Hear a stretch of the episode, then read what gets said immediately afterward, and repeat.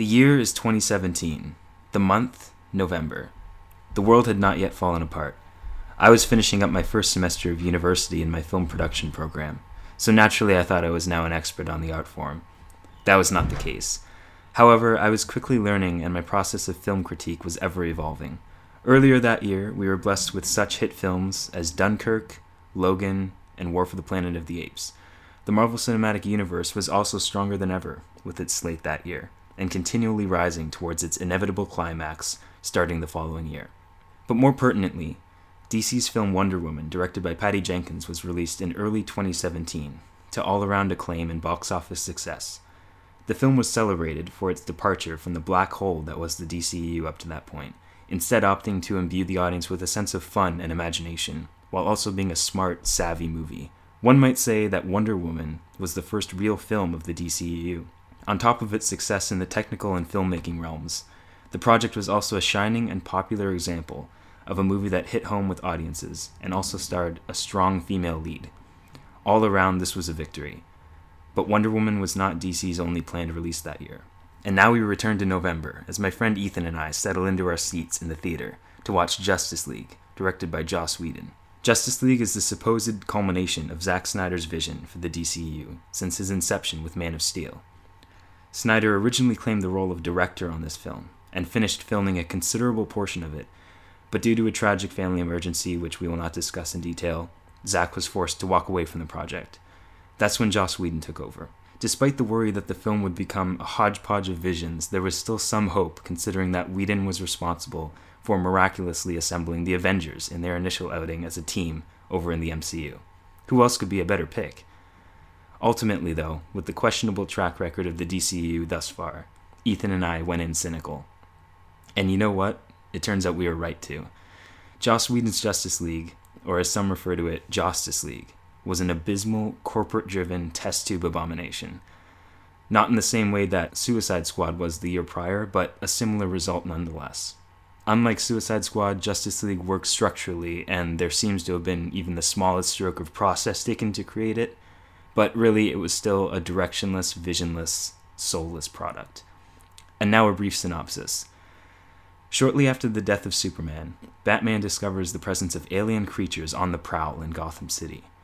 When he kills one of these aliens, its blood splatters and forms a pattern on the wall, depicting three boxes.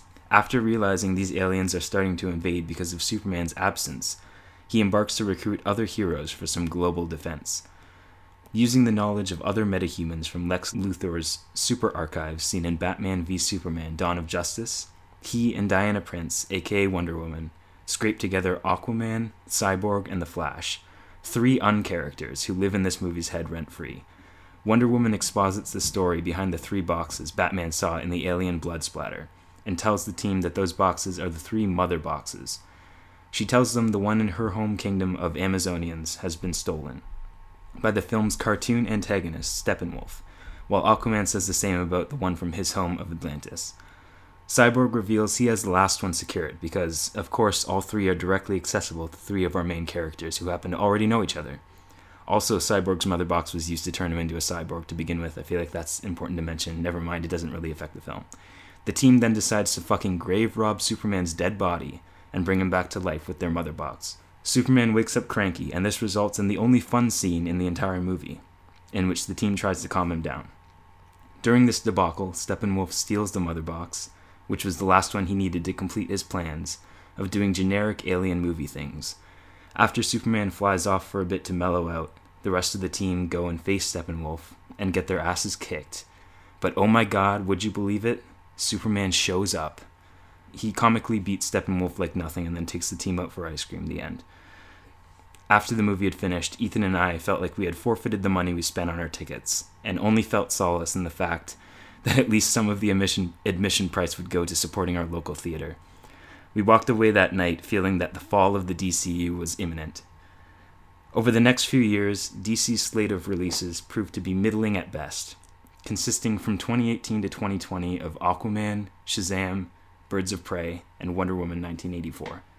Yes, even the charm of the Wonder Woman franchise had been corrupted by this point, and her role in Justice League was substanceless and disappointing.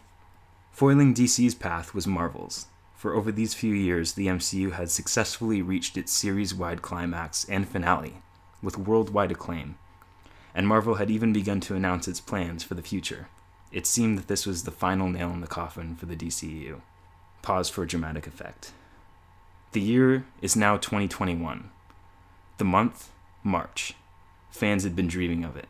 It had been hyped up for months now, and it was finally time to release the Snyder Cut. Zack Snyder, not having directed a project since what little creative input he had on Justice League, was coming back, and he was coming back hard.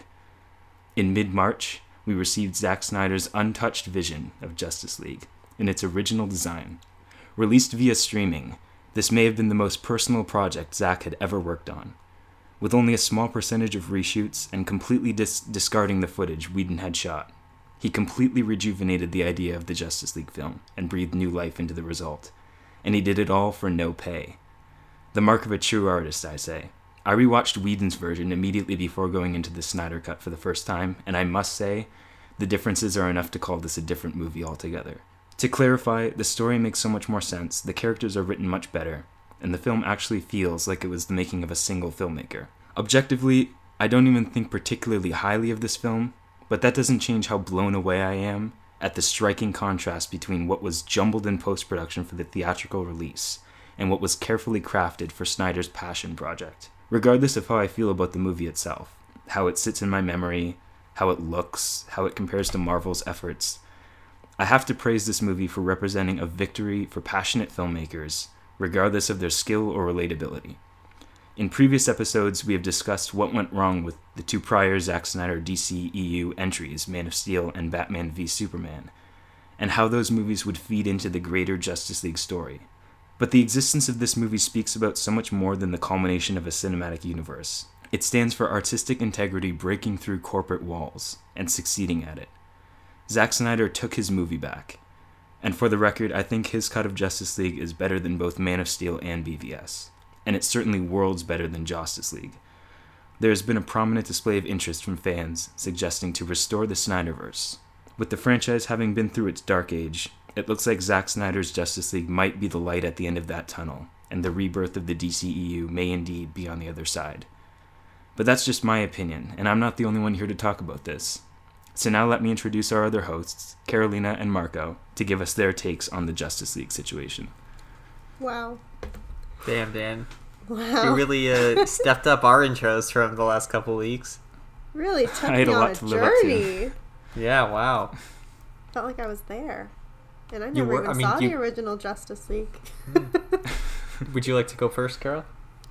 yeah, um so I couldn't find the original Justice League. Honestly, just the DCEU movies are so hard to find on streaming. They're all in different places and I don't understand how or why. Anyway, so I, I skipped the original Justice League. I watched a really detailed YouTube video that described the differences, and then Dan even filled in some more blanks. So, you know, I think I'm good. I heard it was bad. I get it. But I did watch the Snyder Cut. So, honestly, I feel like that's worth more because, you know, it was four whole hours of my life. Um, and yeah, we're that's what we're here to talk about, so I won't really spoil every thought I had. But for a four hour movie that was following two movies that obviously we didn't really like that much, I was pleasantly surprised. I didn't hate it. I'll say it didn't feel like four hours. It felt like maybe like three thirty. So Yeah. That was a good for it. Um, and I I did feel like the characters all got fleshed out, and I was generally like, yeah, it was fine. I get it. Dan, I'm very happy to hear what you just said because, like we were talking about before we started recording this, Dan had been very secretive about his thoughts. and so I was like, okay, either Dan is going to love this movie or he's going to like hate it worse than the theatrical. And I was like, I, I don't know what to expect. But thankfully, I think you your summary like perfectly captured kind of Yeah. what Carol and I were saying in the group chat. Um, yeah, you know, my take on this movie is like I think of it two different ways. One is in comparison to Josstice League, and then I didn't one know it was just called that also, and I Yeah. had to stop myself from cackling when you said it. and then uh, one is just as as its own movie as a sequel to Man of Steel and uh, Batman vs Superman. So in comparison to Justice League, yes, it is. I mean, it's a complete film, and like we're gonna get into the differences, but you know, there's no weird color collect color correction um, that goes on like post production wise. You know, there's no weird scenes that are reshot that are intercut with stuff that was already shot, where Ben Affleck is like 20 pounds heavier and is like dealing with alcoholism. And I don't even mean that to be rude. I mean the dude literally like checked in for like alcoholism like at a rehab center. So like he was not in a good place during those reshoots. So I mean it's just so clear that yeah, this movie is a complete movie and is like head and shoulders above the theatrical cut. And Now, they didn't at- have to remove the mustache. Oh my god. Mustache. I mean, we'll get into it, but yeah. Now, as a just as a movie, uh, you know, my my cousin Darian, who listens to this podcast, him and I were talking about it. Shout out to Darian, and he asked me what I thought, and I was really thinking about it, and the final answer I came up with was, I think it's good enough. Like, I think based on what was set up in Man of Steel and Batman vs Superman, and as much as there's lots of characterization that those movies get wrong, I think this is kind of the a good enough version of a Justice League movie that we could have had based on those two movies. Um, and I don't think it's great, and I don't think it lives up to other superhero movies that we've seen. But you know, we talked a lot about in Man of Steel that as much as it doesn't work, there's there are moments in there that you really hang on to, and like by the end, we were all kind of like, let's see where this universe goes. And then Batman vs Superman happened, and I was like, let this universe die. But after seeing this movie, I very much do kind of feel like, yeah, let him make his other two Justice League sequels. I like, would watch them. I would watch them. It's yeah, not. I agree. It's not my, you know, um, Greg Miller from uh, uh, Kind of Funny uh, is a big DC fan, and he's like reviewed these movies, and I think he said it the best, where he's like, if you sat me down and were, were like pitch a DC cinematic universe, this is not what I would come up with. This is not like my interpretation of DC, but having this be what he went with, this movie kind of fulfills that i think to dan's point in the best way. I think it is the best of the three movies that we've watched. And i think that there is enough cool stuff in here that yeah absolutely i would be down to, to see where he takes it. Um, even though i kind of know where he takes it and a lot of the places he takes it aren't great but that's okay. Like i would be down to watch it. And I, I am really interested to talk with you guys just about yeah the more creator aspect of what went down between Joss and Zack and how Zack really got fucked over and how I am very happy he got to at least release this version and that pretty universally everyone is like yeah dude like this is fine. You did fine. You don't deserve like all the shit that you got. Um, yeah. So that's kind of my take on the movie. And I feel it's important to end our trilogy of episodes on this note yeah. because we have like like I said in the intro, we have like gone into detail with what we very much don't like about the first two. Um, more so with Batman v Superman, especially. Mhm. But uh. I feel ending on this. Well, first we're going to talk about the theatrical, but ending on the Snyder cut is a good note to end on. I think. I think so. Yeah, I agree. I think it. Yeah, I think it, it does. Yeah, like kind of like Man of Steel. It, it leaves you in a place where you're like, you know what, whatever the bad stuff was, I think there's enough good that I would be interested to see. And I do think, uh, yeah, we'll get into lots of the behind the scenes stuff. But obviously, with this movie coming out, like Zack's been giving a lot of interviews and stuff, and hearing him explain a little bit his take more on what this movie was supposed to be and like his take on the DC universe kind of interested me a little bit and I was like, yeah, I guess I could see where you're coming from even if it what didn't always work. But I think this movie is where it works the most with what his ideas were. Um, so we'll get into that later. It doesn't matter because I know we want we want to talk about the theatrical cut and how much of an Yeah. abomination it was. but I think I think like to sum up what you're saying is, like you said, it's not the it's still not the ideal DC cinematic universe you would imagine. yeah, But it does the absolute best with the material it had to work with prior. absolutely. Yeah, for sure. And I agree. Totally good enough.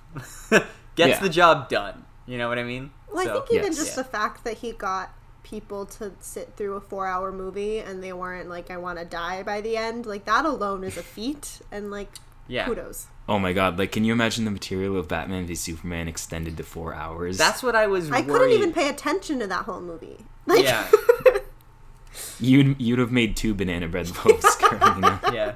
one for each half, maybe six, one for every Yeah. chapter.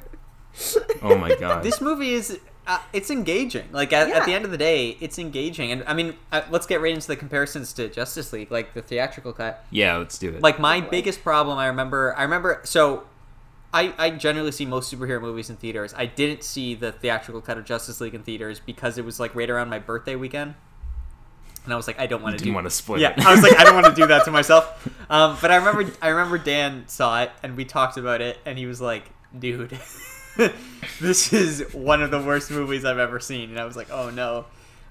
And the first time I watched it, I it, it was such an odd experience because I was just not engaged whatsoever with the movie, and I kind of felt like I kept stopping to be like, "Am I even watching a movie right? Like, what am I do? Like, I I didn't." It was just this layer of like stuff was happening on the screen, and it didn't seem to like flow or anything make sense.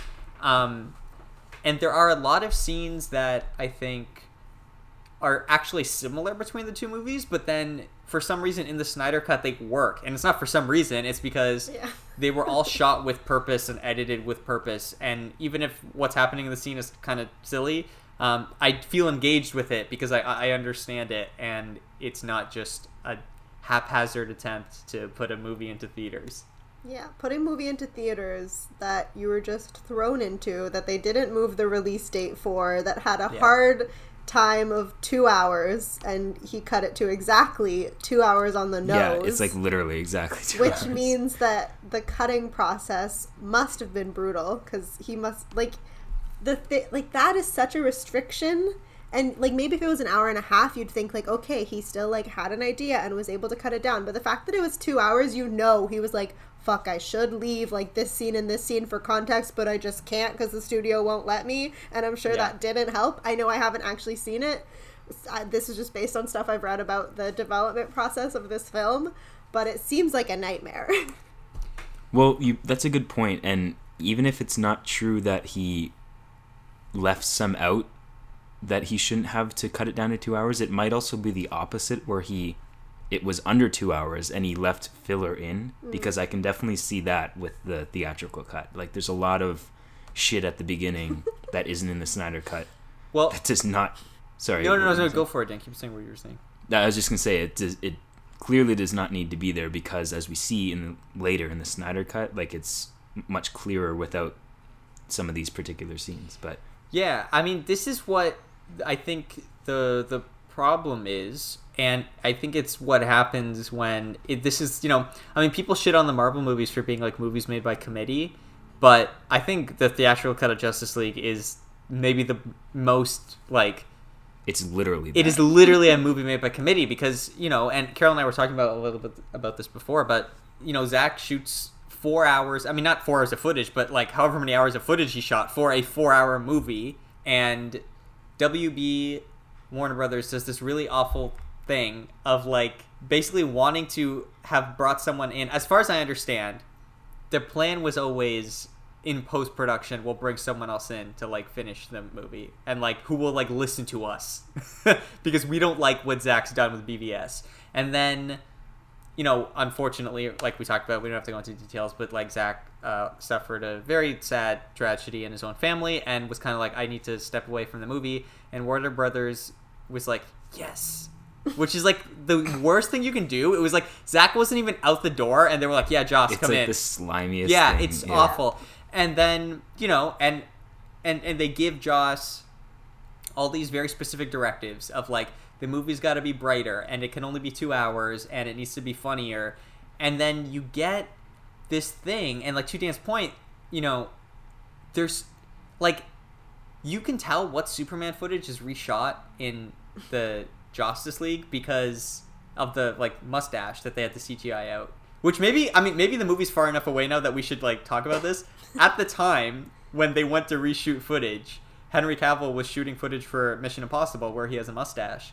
And basically warner brothers was like hey paramount can like henry cavill shoot his mustache or shave it and Shoot his can he shoot it they were like can he shave it and like and the funny thing was they were like look like we've put together like a prosthetics department and we're gonna do these tests to show you that we can like create a prosthetic mustache And just to like spite Warner Brothers, Paramount was like, "No, fuck you. No, he can't shave it because he needs it for our movie."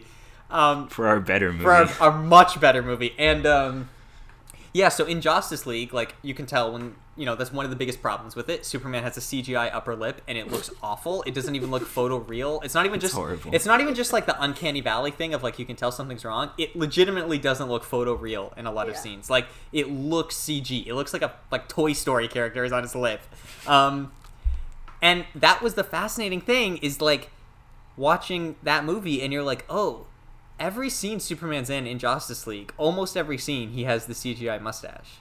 Yeah. And that was like the first moment where I was like, how much of this did he reshoot? Because at the time, like the rumors were, yeah, it was like 95% done and he shot like a couple scenes. But then, you know, that whole opening scene with Batman and the Parademon where there's the burglar Yeah. that's just tied up and like comedically at one point just like hops into frame and is like, "What's going on, Batman?" And Batman's just like having a conversation with this guy.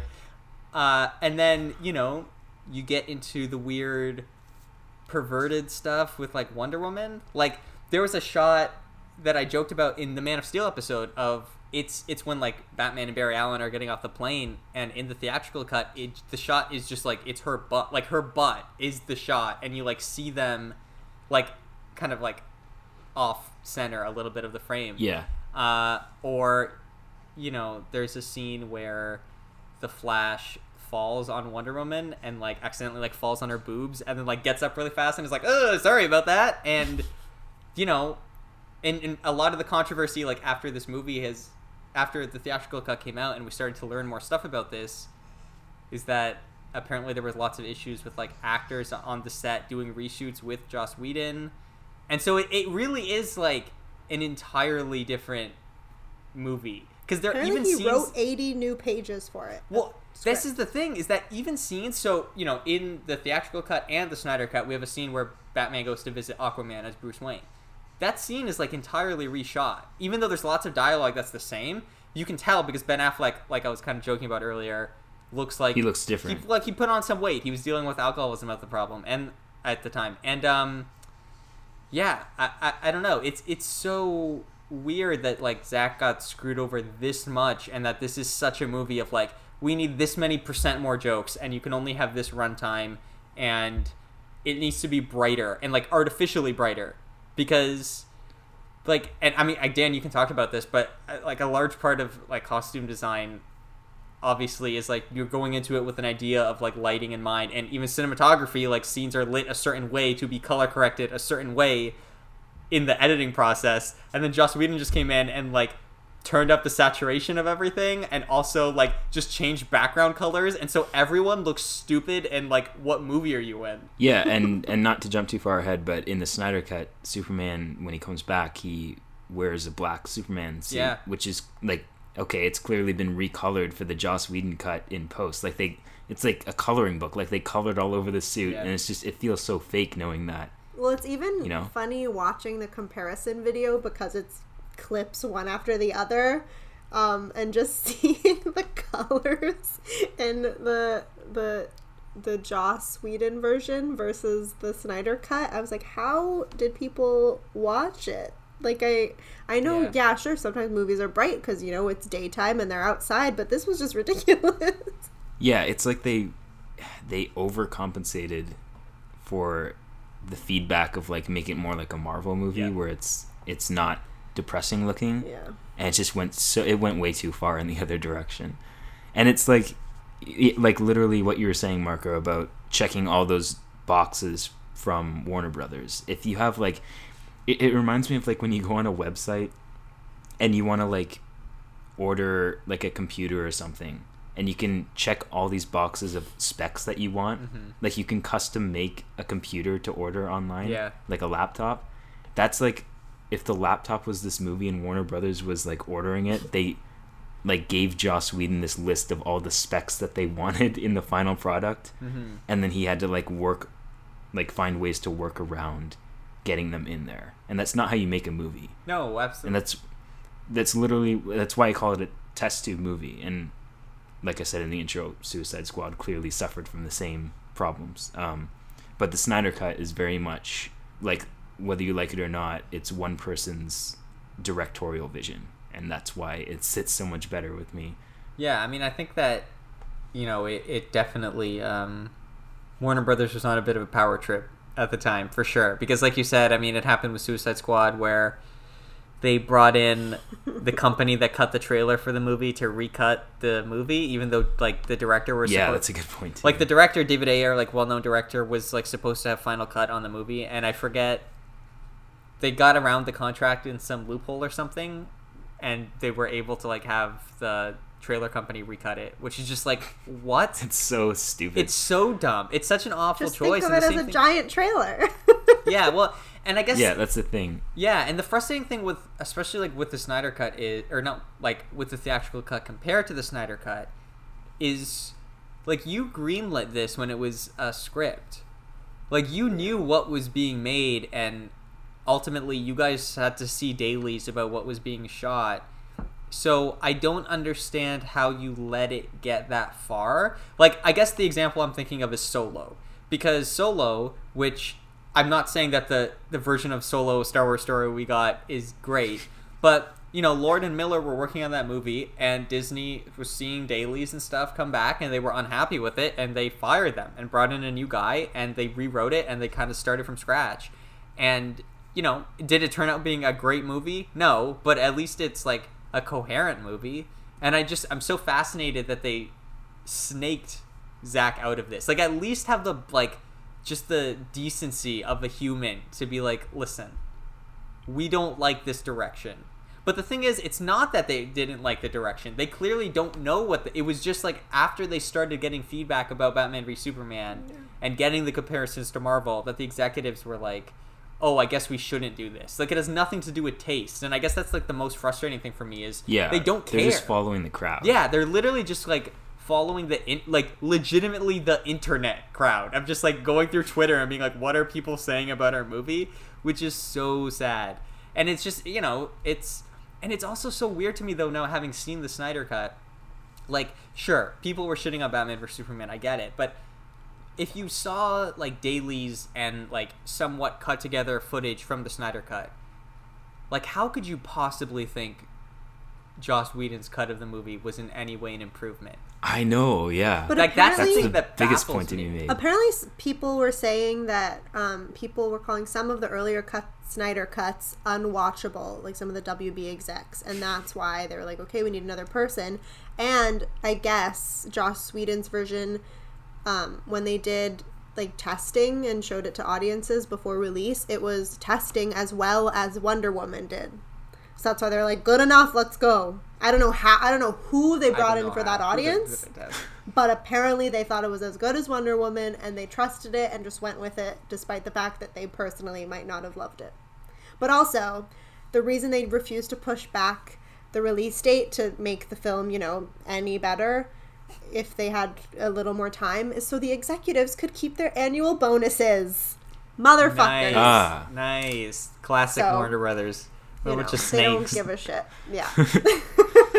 awful. That's so that's so awful, and it's so sad too. Like I, like just the the backdrop of like, yeah, just like screwing over this one person while they're going through like the hardest time in their life already. Yeah. It's like, like what the hell is wrong with you that you have to like. Yeah, I don't know. I, I, yeah, I mean, yeah, I guess we can maybe just get into like more specific stuff now about the differences between the cuts that really stands Yeah. out. Um, the couple of things that really stand out to me, obviously, one we touched on is the mustache. obviously, like the CGI lip, awful. I think the only scene that was a Snyder scene that doesn't have the mustache is that scene I talked about where like Superman wakes up and the team is trying to like wrestle him in. Yeah, I'm pretty sure that's the only scene that I can remember that doesn't have that stupid CGI. Upper I think lip. you're right. That scene's about like the same between the two, and then yeah, also I think every other scene. Yeah, it's fascinating. Uh, so like that's I something that stands out to me. Um, something else that stands out to me is obviously Ben Affleck totally checked out in Justice League. I oh mean, yeah, just isn't even there. Like I, I it's it's like Amy Adams and Batman v yeah it's i mean and honestly like it's hard to watch again to know that well here's a person that was you know after the fact we know was going through something really difficult and is like having to be Batman in this really shittily written reshoot thing who was probably just like why the fuck am I here? And you know that's that's that sucks. That's awful. Um and then I guess just the weird perverted stuff with Wonder Woman also really stands out to me. And like not even that I'm the most you know, like I mean, obviously, if some, there's something like really weird going on with like female characters, it stands out to me. But I'm not the type of person that like gets really, really pays attention. Obviously, as like just a white guy, and gets in depth about like, oh, that like really specific thing you did is actually low key sexist. Like that stuff doesn't generally stand out to me. But I mean, for fuck's sakes, dude! Like, why do we? Why are we having jokes from like 1960s movies? And then I guess you know, after this movie's come out, like I alluded to lots of cast members have come out saying that Joss is like a scumbag, and then lots of other people Yeah, from I read about that too. like other productions he's worked in have come out saying that he's kind of a scumbag. And I guess that scene with like Flash falling on Gal Gadot's like boobs, I guess she straight up was like, "I'm not doing this scene." And if I remember correctly, I believe they actually had like just a stunt woman do it, and they just like CGI'd her face on it because she's like, "I'm not doing it. Like I'm not doing this scene. This is ridiculous." Um, but I, I mean, this is uh, where Warner Brothers spent their money was on shit like that. Uh, and then something else I just want to point in, point out, and I, I guess here's the thing, right? Like, the differences are in two categories. It, there, it's stuff he added in the theatrical cut versus stuff that's just different. So, and I think most of what I'm like making fun of right now is just stuff that he added. So, like, obviously the mustache stuff, the weird sex stuff, and then the other thing he added that makes me really just like what the hell is like a lot of the dialogue in the theatrical cut is like uh, Bad. it's not even coherent dialogue like when superman comes back to life and he's talking to lois lane and she says like how did it feel like dying and come back to life? And superman goes itchy. Yeah. like that's No. literally the, the he goes itchy. And then she goes ha ha. And then like it just cut. And i was like this is this is a joke right? Like this i'm not even jo- like i'm not the thing is i'm not even doing this for comedic effect. That oh is the dialogue exchange between the two of them. I can back that up. And- it t- totally is. and it's just like you guys spent how much fucking money reshooting this movie and replacing Zack's sneaks like scene with that moment, and like Joss Whedon like wrote that moment into the screenplay.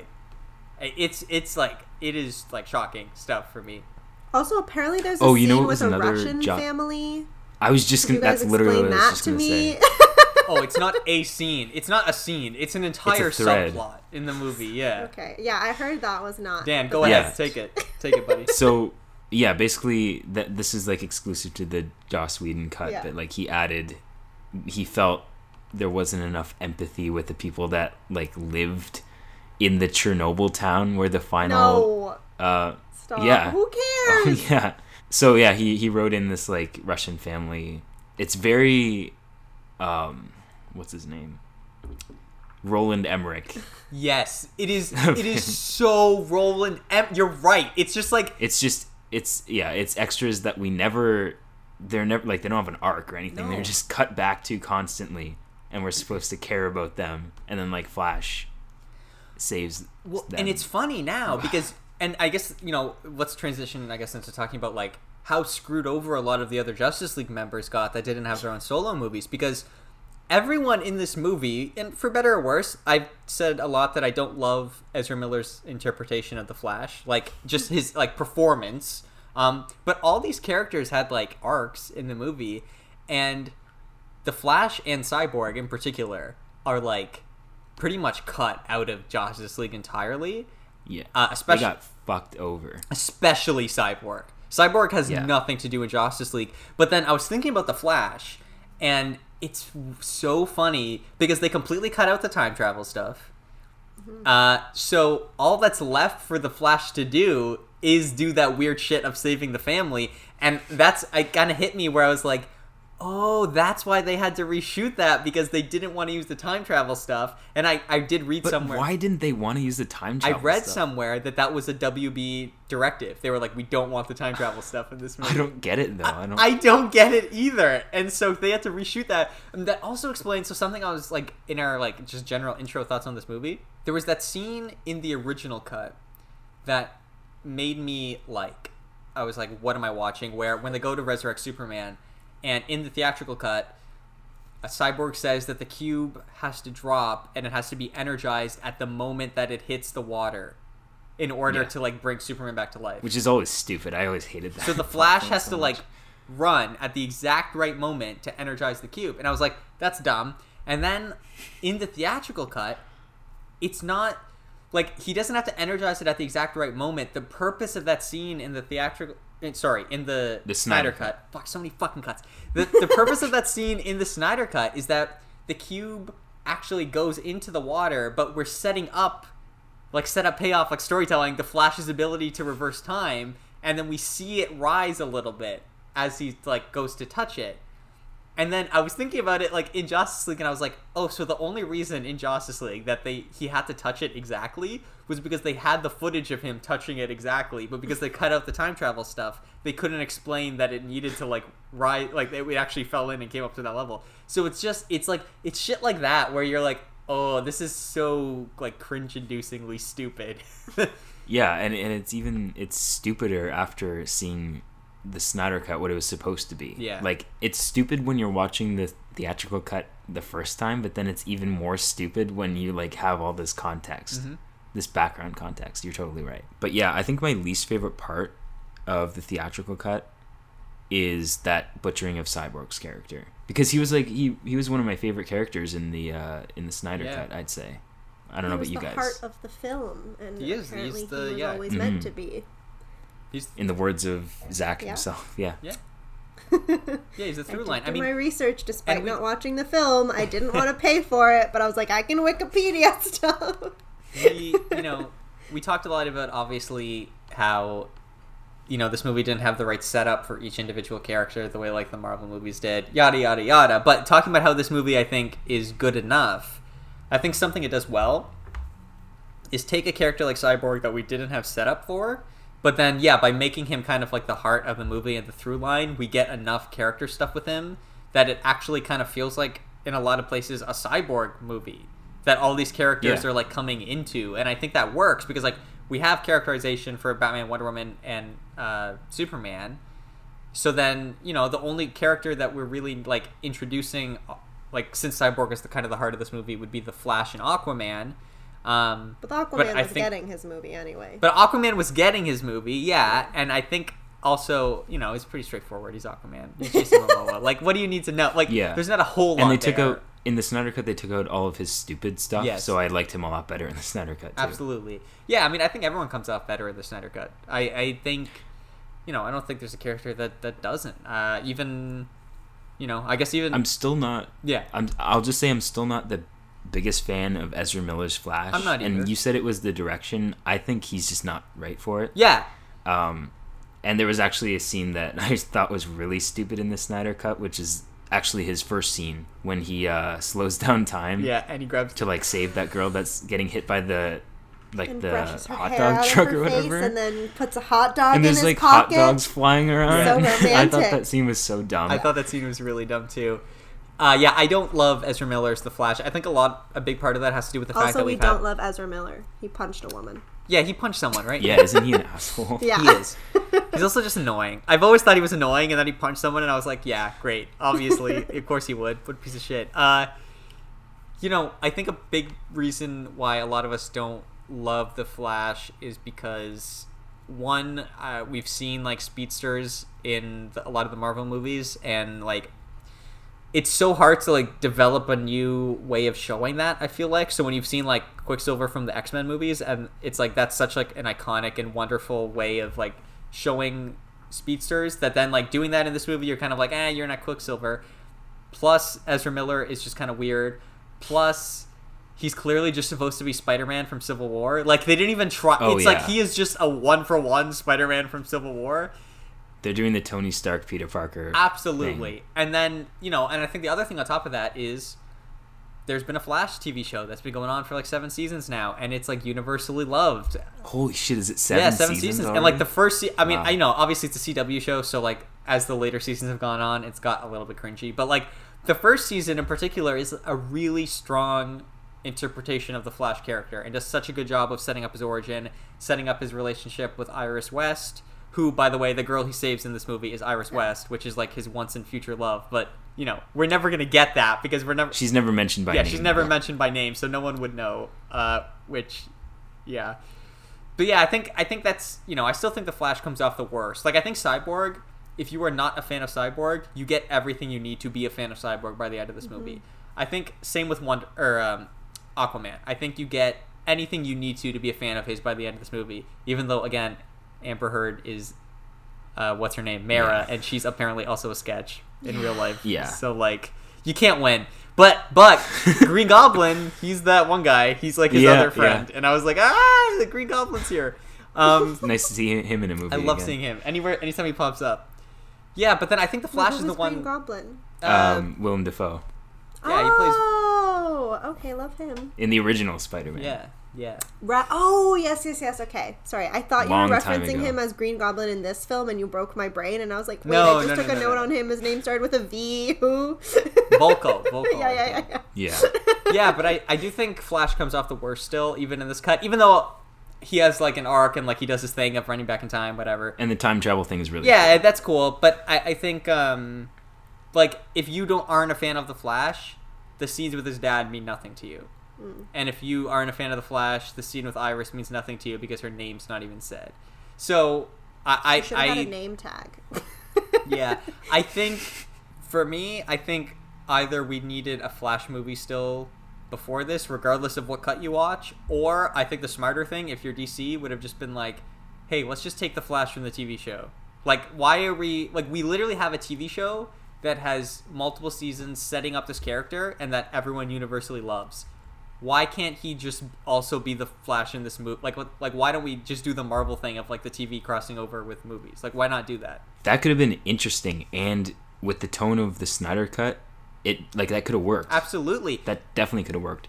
And the other thing I was thinking too is like I remember when Batman vs Superman was coming out. That's around the time that Gotham was coming out, and I I always had this idea in my head like that the TV shows would be the younger version of a lot of these characters. Like the, so the TV shows would explain the Flash's origin, and Gotham would explain this DC movie universe's young Batman origin. And that's why we were getting these characters that like were already just showing up and doing stuff because we would get like their like origins on TV, which they didn't do, but I think that just would have been a better way to go about the Flash in particular, who, yeah, I still I still think is a little bit underwritten, and I still think Ezra Miller is just not right at all for the role. I don't know why he was cast.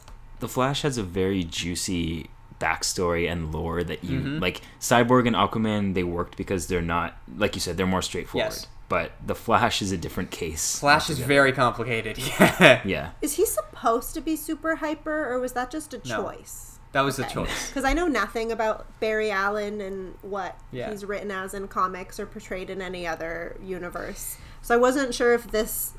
Because this is the thing, even in the Snyder Cut, I know they took out a lot of the jokes, but even then, the Flash in general, the whole tone shifted anytime a word came out of his mouth, and it was it felt so out of place. Like other than the time travel stuff, which yes, we've all acknowledged, really cool.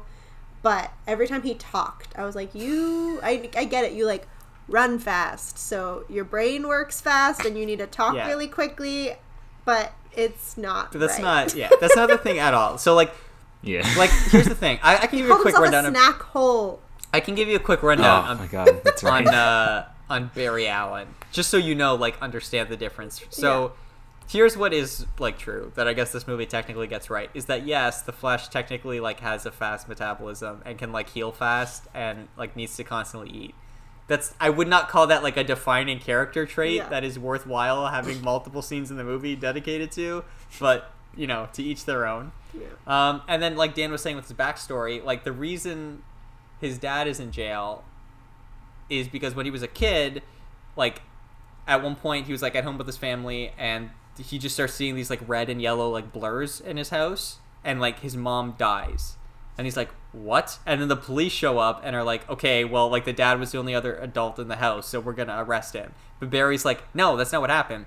So the Flash's origin is that his dad gets arrested and he's so like fed up with the criminal justice system that he becomes like a uh, forensic scientist. And well, then we like get wha- that. Yeah, but here's the thing. At the end. But the thing is, him being a forensic scientist is how he becomes the Flash normally. like because like while he's doing experiments and shit, because I don't know, he's just doing experiments. He like accidentally turns himself into the Flash.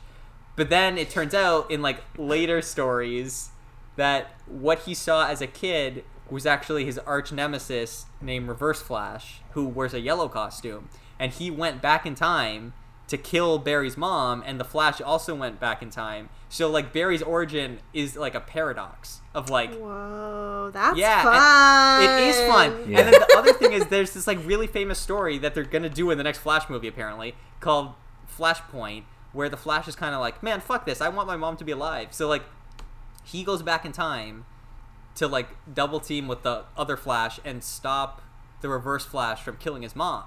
But then by doing that, it's like a whole butterfly effect thing where the entire DC universe is different. So then he has to like fix that and actually like learn that he needs to let his mom die, which is like really sad. And then that like resets the universe in different ways. Which like all this Flash stuff is like really cool and it's all done on the TV show. And yeah, I guess in this movie he's just comedic relief and um, yeah, I was gonna say the TV show did the Flashpoint story, didn't it? yeah, and and you do you get that thing of like him saving his mom, but then him going back and like having a moment where like the other version of himself that he like sees back in time is kind of like like no, like you.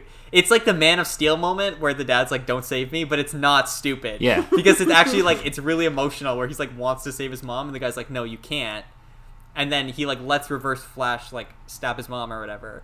But he doesn't save her, but like he gets to like have a moment with her where he like like sits with her while she dies and is like, "Hey, look, like this is me from the future and like I'm okay, just so you know." And it's like anyway, there's like really cool storytelling stuff you can do with the Flash and they don't do much of it in this. So I, I still think between the two cuts, I I noticed very little difference and I think a lot of that has to do with yeah, like Ezra his performance. Um he's just kind of like shitty and I don't like it. But yeah, I didn't even think about. You brought up the fact that like him becoming a, a forensic scientist like at the end of the movie, Yeah. like after his origin, that doesn't even make any No, sense. it doesn't make any sense. Because so he was just randomly struck by lightning, Yeah. and like people have been struck by lightning in, the, in in history, and they don't turn into like a really fast dude. Yeah, I mean, it's also unfortunate because it does that thing where it takes away a lot of the like agency in him becoming a hero. Like Mhm. because him like choosing to be a forensic scientist is what leads him to be a hero, but him choosing to be a forensic scientist is because of like his dad. But the whole reason so the whole reason the paradox exists, the whole reason the reverse flash goes back in time to kill his mom is because he like it's almost like a Joker Batman relationship. Like he wants the Flash to exist to be able to battle the Flash. Mm. So like that's why that paradox exists. So if you have him not choose to become a forensic scientist until after he's already the Flash, then what was even the point of the Reverse Flash killing his mom? Because it doesn't directly lead to his origin anymore. Like it just it's all kind of like weird. and it's not really explained. And if you are like someone like Carol or someone who hasn't watched the Flash TV show or whatever and you're just watching this movie, you're like so his dad's in jail, but like we don't like as an audience member watching either cut of this movie, you are not presented with the information that his dad isn't a bad person.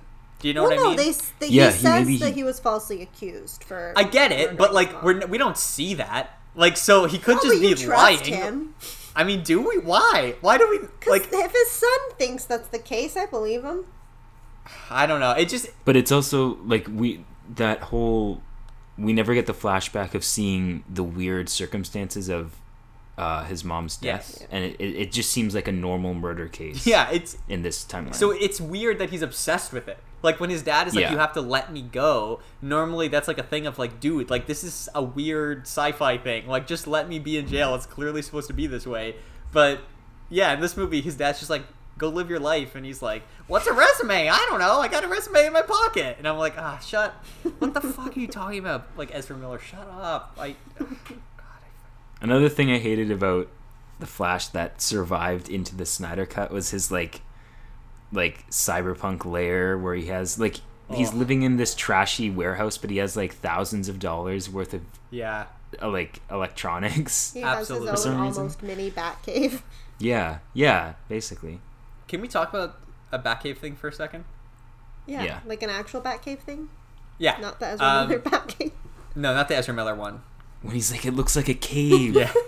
I do not understand the choice to have 90% of the superhero stuff in this movie take place in a hangar bay and then like near the end of the movie have them go to the actual Batcave. I was like the Batcave is like one of the most iconic locations in DC Comics. Why are they just chilling in this Bruce Wayne airplane plane hangar He's in like broad daylight? plane. Yeah, but like, okay, then here's my next question. Why is the plane such an important subplot in this movie? And here's my thing. Here's my thing.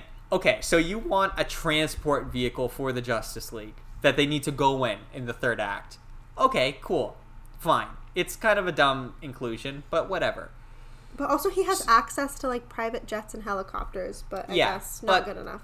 So, but here's here's my Can you imagine them arriving in like an executive Oh, yeah. helicopter? here's my other thing though is like so at the end of this movie at the end of the snyder cut during the epilogue we like see shots of like wonder woman being wonder woman superman doing the superman thing and we get a shot of batman standing on this like giant bat tank. Um, and that's like the bat tank from the dark knight returns which is like a really iconic thing. And when they put that shot in there in the epilogue i was like why wasn't the thing that they were working on the giant bat tank like because that is like an actual thing from comics not just like a giant helicraft carrier. But then i was like okay well they have to travel across the ocean. Maybe that's not why it was the bat tank. So there are like the justice league does have like iconic like ships that they use in the comics to get places. So why wasn't it like one of the iconic ships? Why was it literally just like a military helicarrier that they were working on in a hangar bay. Like I just it just seems like such a weird choice to me where I'm like this is a superhero movie and there's lots there's lots of parts in this movie that are very superhero-y and don't shy away from like DC comics. Like have them be working in the Batcave. Have them be working on a thing. If this was again, if this was a Marvel movie, the thing that they would be working on to literally take them into the third act would have been like some kind of cool thing from the comics, not just a generic like carrier that Cyborg is like, oh, like she wants to fly again, and I'm like, I, what are you talking? Like, who cares? Like, what? Why is this? Why do we have like six lines of dialogue about something that isn't anything? Like, So you're saying it was like a missed opportunity Absolutely. for a reference? yeah, I mean, fucking. The, the, the old gods show up in this movie. Zeus shows Oh my up in God. this movie.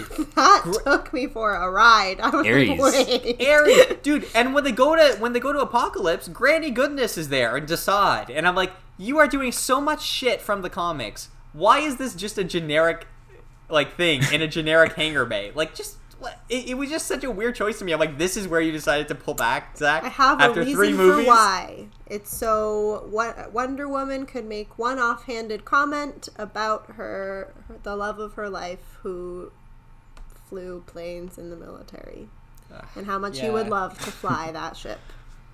But I mean, even yeah, I guess, I guess, It was a big plot in Wonder Woman 1984. Was that the year? 84? yeah. Yeah. Yeah. So, you know, she loves All right. planes. But like, okay, why didn't they take like the invisible jet? Like that's a Wonder Woman thing that could have been brought into this movie. I don't know. It's just just eh, anything, anything other than just something It would have been cool to see the invisible. like literally just something from comics. And, and, like all the rest of this movie is a lot of shit from comics.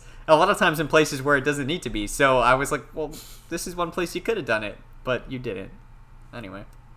I see what you're saying. I wasn't personally. I wasn't as hung up on the No. plane thing. I mean, it doesn't like no. I, listen, it doesn't take you out of the movie. It's not like a bad choice. Took it's me just a- right out, honestly. it's just it's just a weird choice for Zack Snyder because see, there is no restraint anywhere else in the Snyder cut. Like it is so in your face DC Comics that I was like to have this not be that is such a weird choice to me. So are we now over talking about the the the Justice League? I keep forgetting the name of it despite yeah, how I much think I love it. Justice League. think? I think we're like from here we can talk about this like an amalgamation of Yeah. like comparison. We can. It, we're not really like like strictly in the the theatrical cut. Just checking Yeah. because it was a Section of different page doc. of notes on my on my note app. Oh, I yeah, see. I mean, we can talk. Yeah, well, I mean, The oth- what I was gonna say is like we should talk about Steppenwolf. yeah. I was gonna say too. And comparing him in both, Yeah, because he went through a major overhaul. I think because think Darkseid Uh, wasn't in I- the theatrical cut I saw. at all. yeah, No. that's insane. Yeah. because it was originally going to be like this was going to be the theatrical was going to be a part one ish, like Infinity War sort of, and then part two I think is when we would have first seen Darkseid, Yes. And now apparently the Snyder Cut is still like a part one, Of but three. in this part one we yeah apparently. It's like its own little sub trilogy um but w- yeah so we see Darkseid for the first time in this one. Um now personally i didn't think much of Darkseid and i don't like i think his appearance was supposed to be thanos's end credit appearance in avengers. Like Yeah. it's not supposed to be much now. Exactly. and that's fine because steppenwolf is the actual like villain of this movie um and on the topic of steppenwolf oh my god like he wasn't i wouldn't call him anything special like historically for like comic book villains but compared to the nothingness that we got in the theatrical edition um yeah i, I enjoyed him a lot better a lot more in, in snyder cut Yeah, I agree. Uh, like you said, I, I totally agree. I think Darkseid in this movie is more just to set up the idea of Darkseid, so that way when he shows up and wrecks shit in the other, in his originally planned sequels, that we have some context for him. Um, but I, I do I love Steppenwolf way more in this movie because he like is there for a reason and has like like weird like not weird in like a he has a goal. yeah, not in like a bad way, but like just like I was like, ah, this is like an interesting character arc for a villain in a movie because he's basically just being like shit on by the other villains into doing villain things, which I like I kind of appreciated. I was like, oh, that's kind of interesting. Um, there's like one scene in particular that and it's become a meme on the internet and I'm so happy. I was like this I can't be the only one who noticed this. But when he's talking to Desaad and he's like, "Hey man, um so, you know, I I, I got the mother boxes and looks like we're in good shape. You guys are going to be able to take over Earth soon. So I was just wondering, like, when that happens, do you think maybe I could potentially talk to Darkseid and come home? and then they it, like cuts to Desaad, and Desaad is like, "You still have fifty thousand more worlds." And then it cuts back to Steppenwolf, and he just goes, he's just making like a little puppy eye face. He's like, That's and it's a like- lot of worlds to be he's, fair. he's like it was like it's so funny but it's also like so sad and it is decent enough character motivation for him where i was like okay i find like he's at some point he screwed up and now he's being tasked with just going to fucking worlds for the rest of his life and doing this thing. And yeah i thought it was interesting and you know it kept me going through the movie. If we're gonna talk about uh i guess like the villain stuff something I want to touch on is actually one of my like it's kind of one of my favorite parts in the movie. And I say kind of because there's lots of like execution within it that I don't like, but I like the idea of it, which is the whole like the Age of Heroes flashback of Darkseid mm-hmm. showing up to like try to take over Earth. Because and this is what I was alluding to earlier when Snyder was talking about recently in an interview with like his whole inspiration with the DC universe and he was like, "Look, I love the Marvel movies and I think they're great movies. And when I came in to pitch for DC, I was like, we can't do that because they're already doing that and have done it and it would be silly to try to do that." And so his interpretation was we have so many characters that are like godlike. I'd like to do something that's way more like an epic that's focused on like the more god fantasy elements and then you can have characters like batman that are like a backdrop against that um, and that really stuck out to me on this rewatch because that whole age of heroes scene felt like something out of lord of the rings and like and i mean like in a good It way did, and i really dug it because i love the idea of like earth having these different armies of protectors of like the atlanteans and the amazonians and then the the guys from like just men i guess like earthlings and Yeah. they have to like team up to fight Darkseid, and now Darkseid is coming back, and this is why we have to put a new team together. Like it felt like Fellowship of the There were Ring a also little bit. lanterns. It was like the Did I intro get Yeah. that right? Were there lanterns? Yes, there was a Green Lantern, and Okay. so. But here's my thing, though, is that I really like that. I think it it's cool villain motivation. It reminds me a lot of Sauron in Lord of the Rings. It's cool hero motivation because in the theatrical cut of Justice League, Batman's just basically putting the team together because Well, because it don't starts know. with him Yeah. knowing about the impending attack. Yeah, As and opposed he's just to here, like he finds out after he already tries to get Aquaman on the team for no reason, just to you know settle Sure. this debt he Yes. has for To Superman. Superman. but it like I understood the the whole idea of the team. Now, if I'm gonna come up with one complaint, not just one. We'll talk about something later when we get into like hard. This isn't a hard criticism. Yeah, This yeah. is just like a. This is a me like with the ship and the hangar criticism of like I wish you did this a little bit differently. Um, kind of like how Lord of the Rings, the team that they end up forming, the Fellowship, has like a member from each group. I wish that in this flashback we kind of made explicit that there are like Amazonians and Atlanteans and humans, but also that maybe like at that time the like race of Martians were like on Earth and helping to fight, and then also maybe remember, how there's like that Kryptonian scout ship that like was at Earth like thousands of years before, Oh, yeah. and there was also maybe some Kryptonians that were on Earth and superpowered, and then That would have been neat. to me oh and yeah green lanterns because then for me this movie could have been like exactly like fellowship of cool so we need like we have our amazonian and we have a representative from the atlantis and then like martian manhunter showing up kind of makes more sense because they're like oh like he was like the delegate of like the martian people and then there this whole thing of like we need to bring superman back i think would even have a little bit more weight because again like you're trying to put together the same group of people that like fought against Darkseid originally. Personally, I thought that would have been kind of cool. I still like how it is in the movie, but I kind of would have liked it to be like a bit more Lord of the Rings, like because it's already it's already like fifty percent Lord of the Rings. And you know what would have been cool too, and I, I thought this is what you're gonna like where you're going with it is like it could have been like Watchmen where there was an a pre Watchmen team, Yeah. the Minutemen, Yeah. and we could have had like a proto Justice League of like an Amazonian, like a representative of each, and that could have like inspired Yes. the formation of kind of like Justice like League. the Justice Society of America. Like that's a thing in the comics is that there's like Oh, is it? Yeah, I there's like this that. thing called like the Justice Society, which was like like in olden times. So basically, I don't even. Do I want to explain it? In in old comics, in like old comics from like the 40s and 50s. Did you say in olden times earlier? in old comics, in old comics. He no, he did say that. Um, there was um, there was this team called the Justice Society of characters. But then in like the 80s when they had like the Justice League and DC hadn't decided like do those comics from the 40s and 50s like take place before our co- like how does the continuity between this work?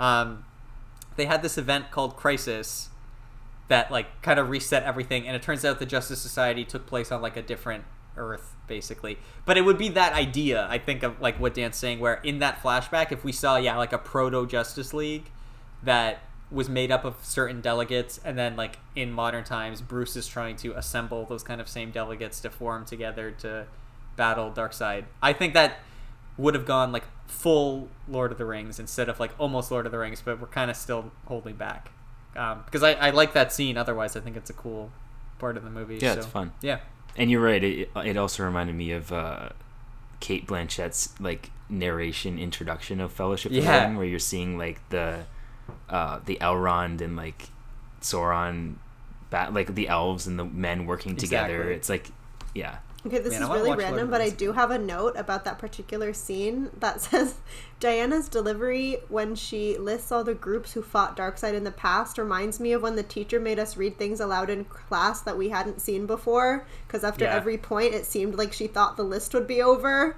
'Cause she just read it with a really weird intonation and pause after each one. I know it's the most nitpicky thing, but this is my version of Marco's uh, airplane rant. Yeah. to be fair, her entire voiceover in the scene, I think, Yeah. was recorded at some point long after the movie. Uh, I think they maybe rewrote it and had her come in for reshoots or something. I don't know. It seems like she was like checked out doing this voiceover. I, I don't know what it was. I, I don't I don't know. But it, yeah, I was kind of I was just kind of like and maybe Atlanteans. yeah. I was like, maybe she can just stop talking. Maybe we can just like see the thing happen. I don't need all this voice. Like, I, I, I did have Lord of the Rings vibes, but I was like, it's not delivered great. So maybe we can just like yeah, see it. it did look cool, and the idea is cool. Although Yeah. definitely Ares and Zeus, because she just casually that came up, and I was like, Yeah. oh yeah, no, for sure, gods, yeah. I guess like we have aliens and stuff, but Yeah. it was so random. I mean, that's what the whole like Amazonian culture is based on. But yeah, it was funny Yeah. to like see them there. Like, that wasn't as jarring to me though, because like if you go over to the MCU, like Thor is a character based off of like a religion. I guess, but a in this they were deity. literally just like giant people. Like they they were Yeah. extra large.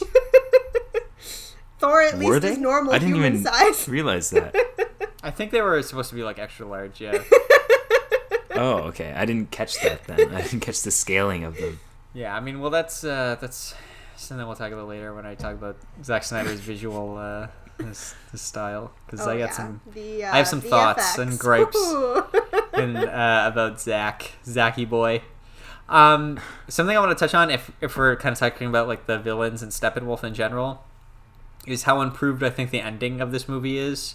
Um, Yeah. because, well, it's it's related to Steppenwolf, but you know one of the biggest problems I remember Dan and I talking about with the Justice League is that Superman shows up and then there's nothing for the rest of the league to do, and he just single handedly saves the day by himself, and then the movie ends.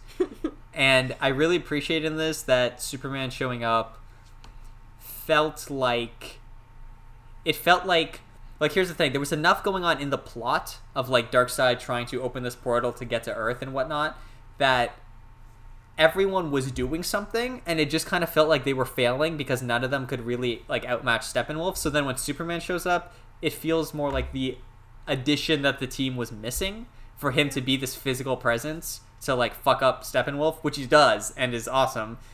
But I never, I didn't feel like, oh, Superman just saved the day. Like It Superman wasn't came, an automatic win. no, he Didn't came and blow he did. an axe to pieces. I had a note about that. Did that really happen, or did He I make froze that it. up? He He has is- like he is frost. frozen, Oh, yeah. okay, that Yeah. makes And he so shattered much it. more sense. which was cool. cool use of his powers. This fight has some cool use of his powers. Yeah. because he stops the thing. Also, okay, I do have to say though, both neither of these movies have a good introduction to Superman in the fight. They're both really bad. Well, in the Justice same League, one, or oh, in no, the final no. fight. No, no, no. In Justice League, Yeah. he shows up and he I says, thought you I- meant in the fight where he fights the Justice League. "Oh no, no, no! That's Sorry, sorry.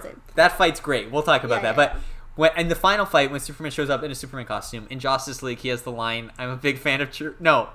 I'm a big fan of truth. I'm something about truth and justice. I don't know. I don't even know the yeah, line. it's really cheesy. I'm a fan of truth. I'm also a big fan of justice. But, like- and then he like just punches him in the face, and you're like, oh, okay. And like we okay, full disclaimer, we've talked about how that tone like that we like we want that from Superman sort of, but it's just like Henry Cavill's horrible delivery of that line. I laugh I every time. And also, like, I think the big the biggest problem is because none of the rest of the universe is that tone. That when he does it, you're like, I'm sorry, what? what did you just say? Like this dude that snop and his like snaps his Zod's neck? CGI yeah, lip and it's like all of it working together. so weird.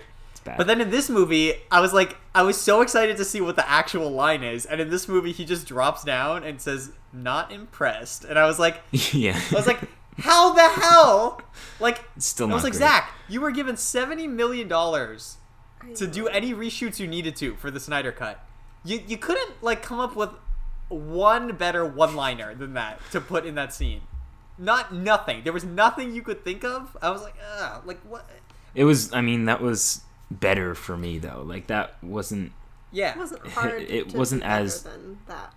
yeah. I mean, it was better. Good point. But it, Good yeah, point. I still was just kind of like, I want Superman to do something, say something cool. Like, just say yeah. I get it. Like, what was he not impressed about? Like, that's the thing. It's like I don't understand. Like, like what?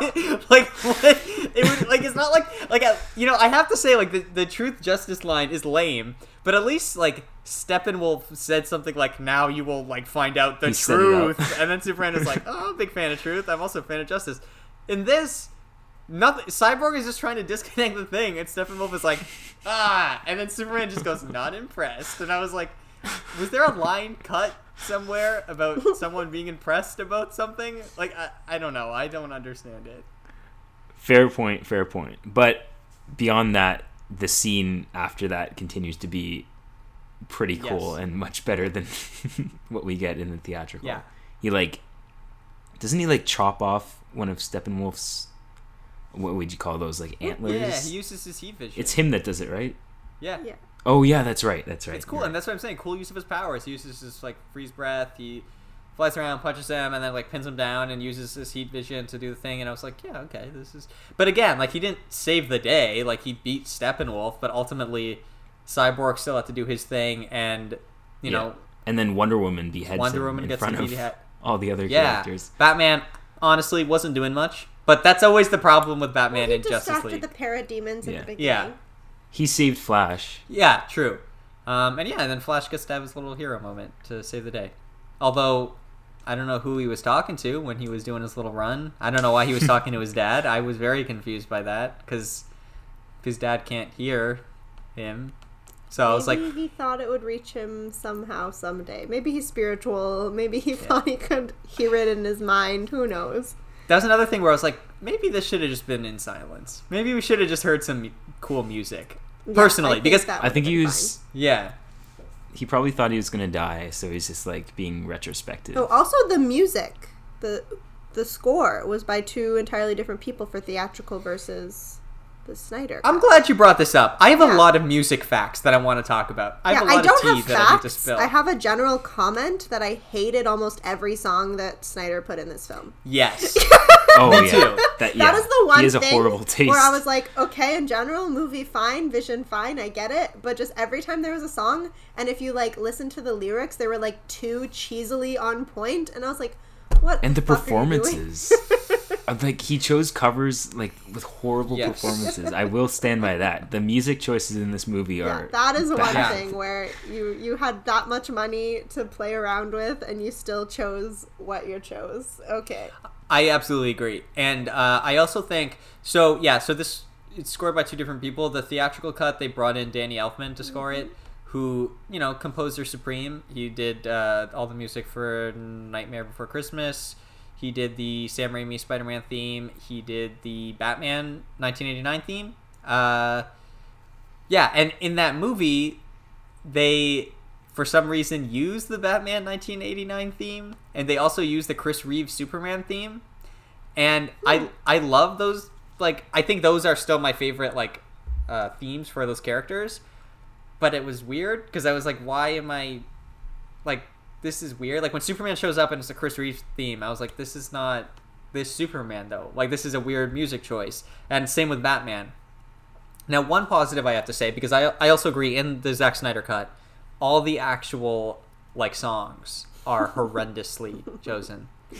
Uh, let's put a pin yeah, in that. not the score. Like the yeah, I want to talk about the score, but uh, we need to put in the pin in the songs because there is something in particular I need to talk to you guys about. I'm I, I really need to talk to you guys. I'm excited. Okay. Um, I liked the. Here's what I'll say. I like the music cues to Man of Steel, and there are two. There's Mm, one yeah. when they're kind of talking around. They're talking about the mother boxes, and they're like, "Look, like the mother box is a change machine. Like a match, anything can like you know a match can burn down a house, but like a mother box could like whatever."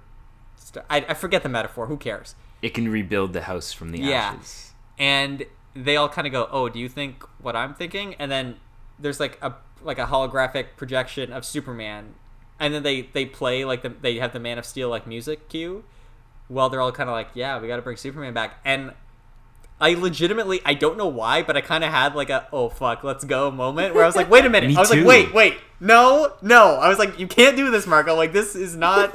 it's still not great, but it like tricked me into being excited for some reason that they were gonna bring Superman back. The even though you one, knew they were gonna bring Superman back, I 'cause you knew, saw but it- the movie. like, It helped with the drastic, like in Yeah, yeah. theatrical, it was so drastic when they cut to digging up his Yeah. grave, and that happens in the Snyder cut. But it's so much more like I'm behind it so much more in the Snyder cut because of their decision. absolutely, process. absolutely. Um, and then the other one is when Superman shows up, and after he delivers the god awful, not impressed, and then starts beating up Steppenwolf, they play the Superman's first flight music from Man of Steel.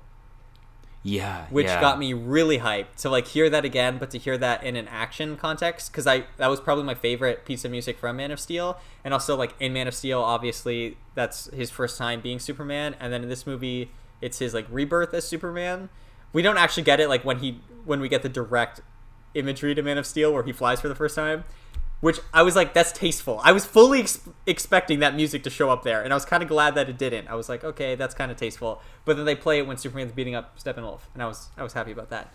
That being said, I think the rest of the score in this movie is god awful.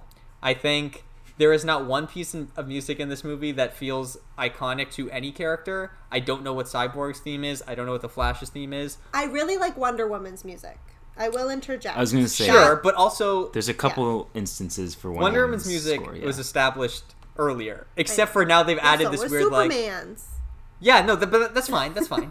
uh, yeah, Wonder Woman's is good, but um, it just sucked, and like none of the individual characters really had a theme, and then the Justice League didn't like have a theme, and that kind of sucks. And it sucks especially because in the DC animated Justice League universe, the theme song for that show is like this really iconic piece of music like this really awesome like score that everyone just kind of universally agrees like wow this is an awesome justice league score and the intro to that show starts with like the sun rising and you see like silhouetted the justice league members like walking towards the camera like Now? while the music yeah oh my god like apocalypse now listen to our q&a episode but I, I don't Go back to I don't mind it. I don't mind it in this. Um, but um, and this music starts to play, and then you get like an introduction with all of them, and it's a really cool piece of music. And I, you know,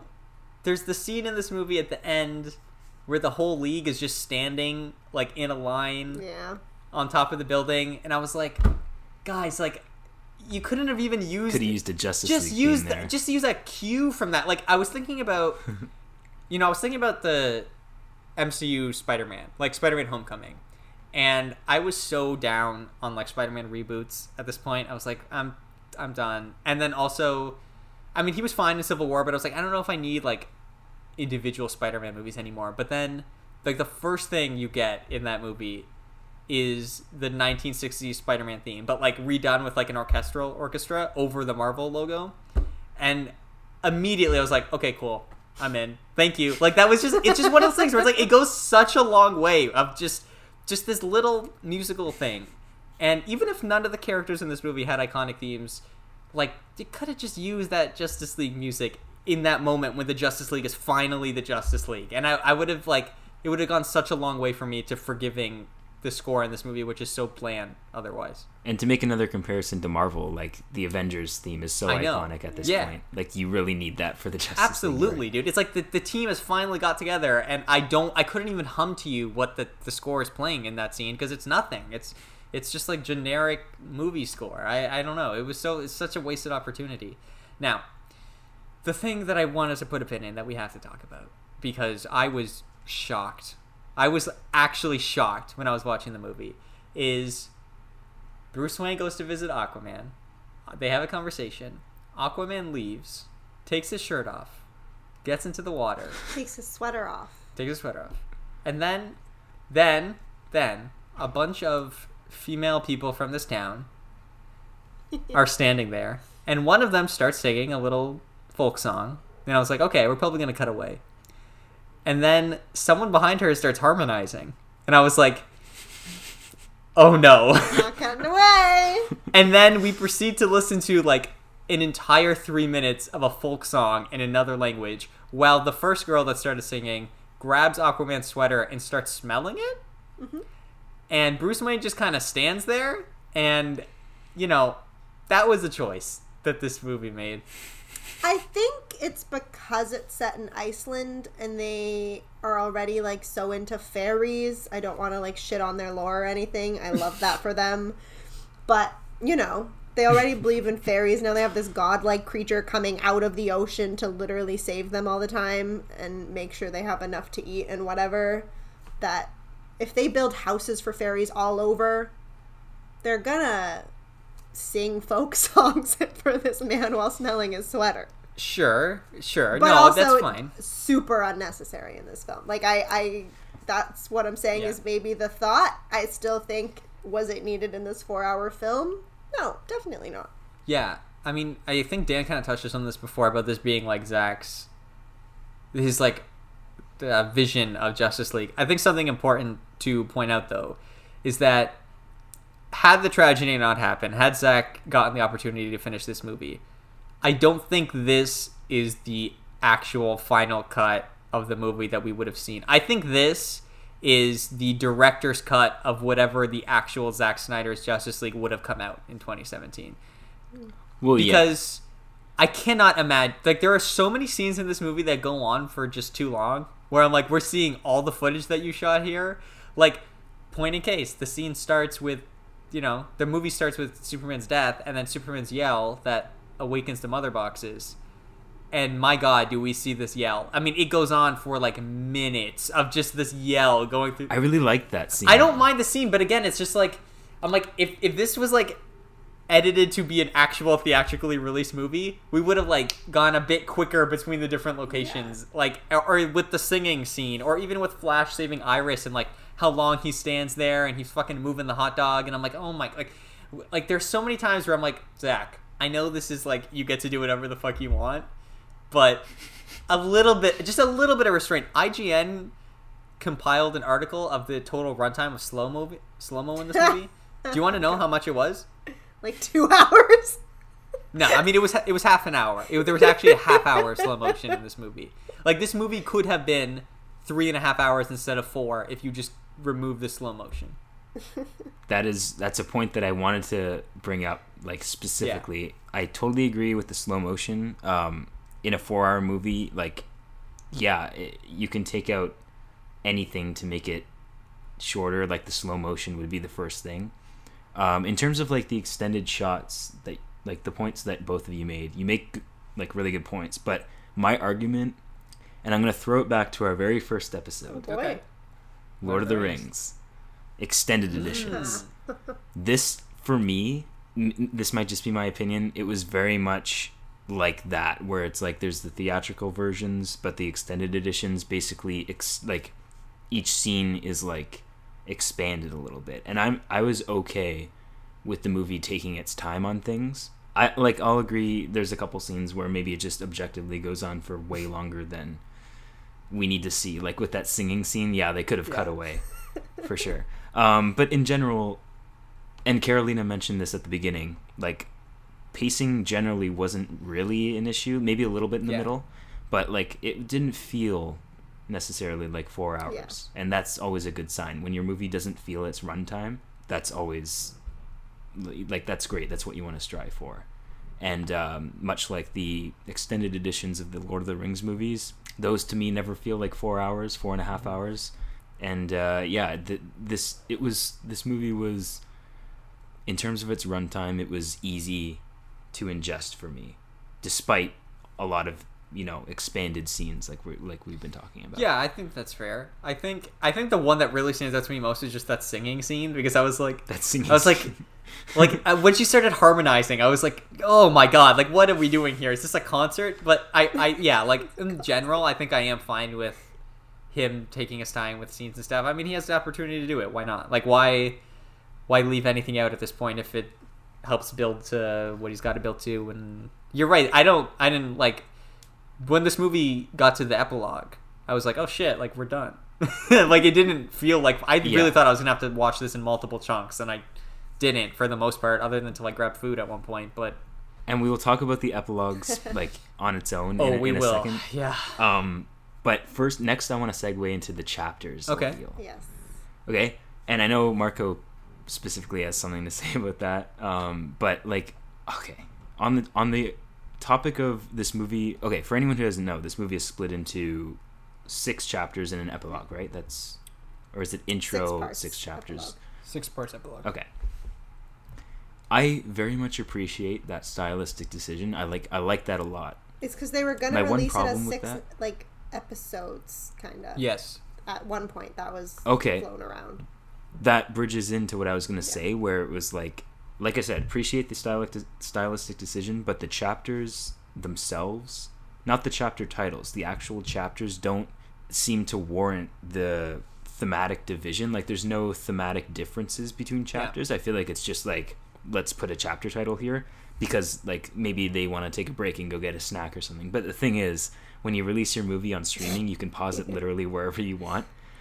And also, I was gonna suggest why not if you're gonna do streaming, make it a mini series. And then Carolina, you just said that was news to me. It was originally supposed to be a mini series. I think that would have been better than just you know pointlessly dividing your four hour movie into Well, that was also my thing. I thought for sure that the purpose of dividing it into chapters would be to kind of introduce one member of the Justice League in each chapter because Mm-hmm. in the first one you only really saw Aquaman. So I was like, okay, that makes sense. And then they Yeah. didn't Re- like do that at six all. chapters, and I was like, six oh, Justice. League members.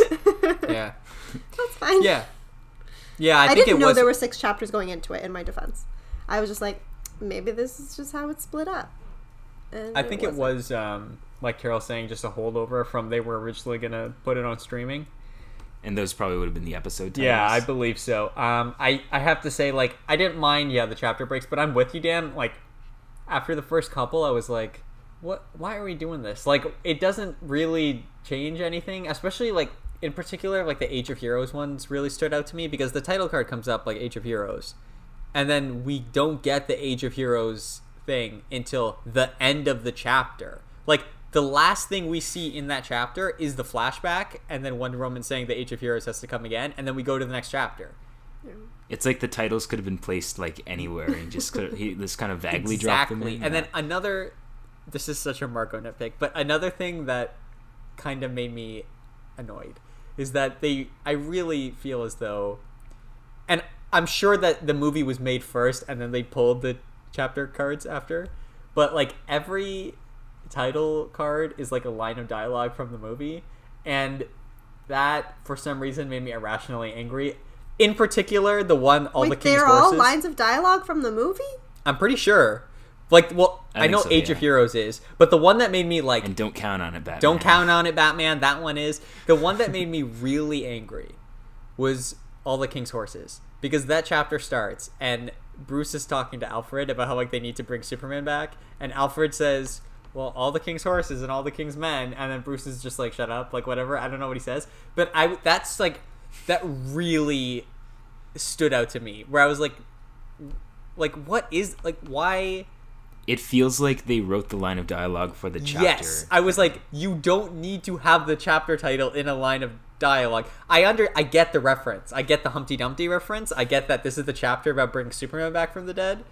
But like to have Alfred actually start saying that, to me, I was like, that is. That might have been a reshoot, like a We've got a. reshoot. I think it. I think it was. It has to have been right. It felt so out of place to me, where I specifically made a note about it, and I was like, why would he say that? No one would ever say that. You would just say this is a bad idea. Like, why would you say all the king's horses and all the king's like? Why would Alfred say that to? 60 year old Bruce Wayne alcoholic who is like Okay, he's not just wants to 60. die. I, yeah, I know, but you know what I mean. He's 50. He's 50. He's 50.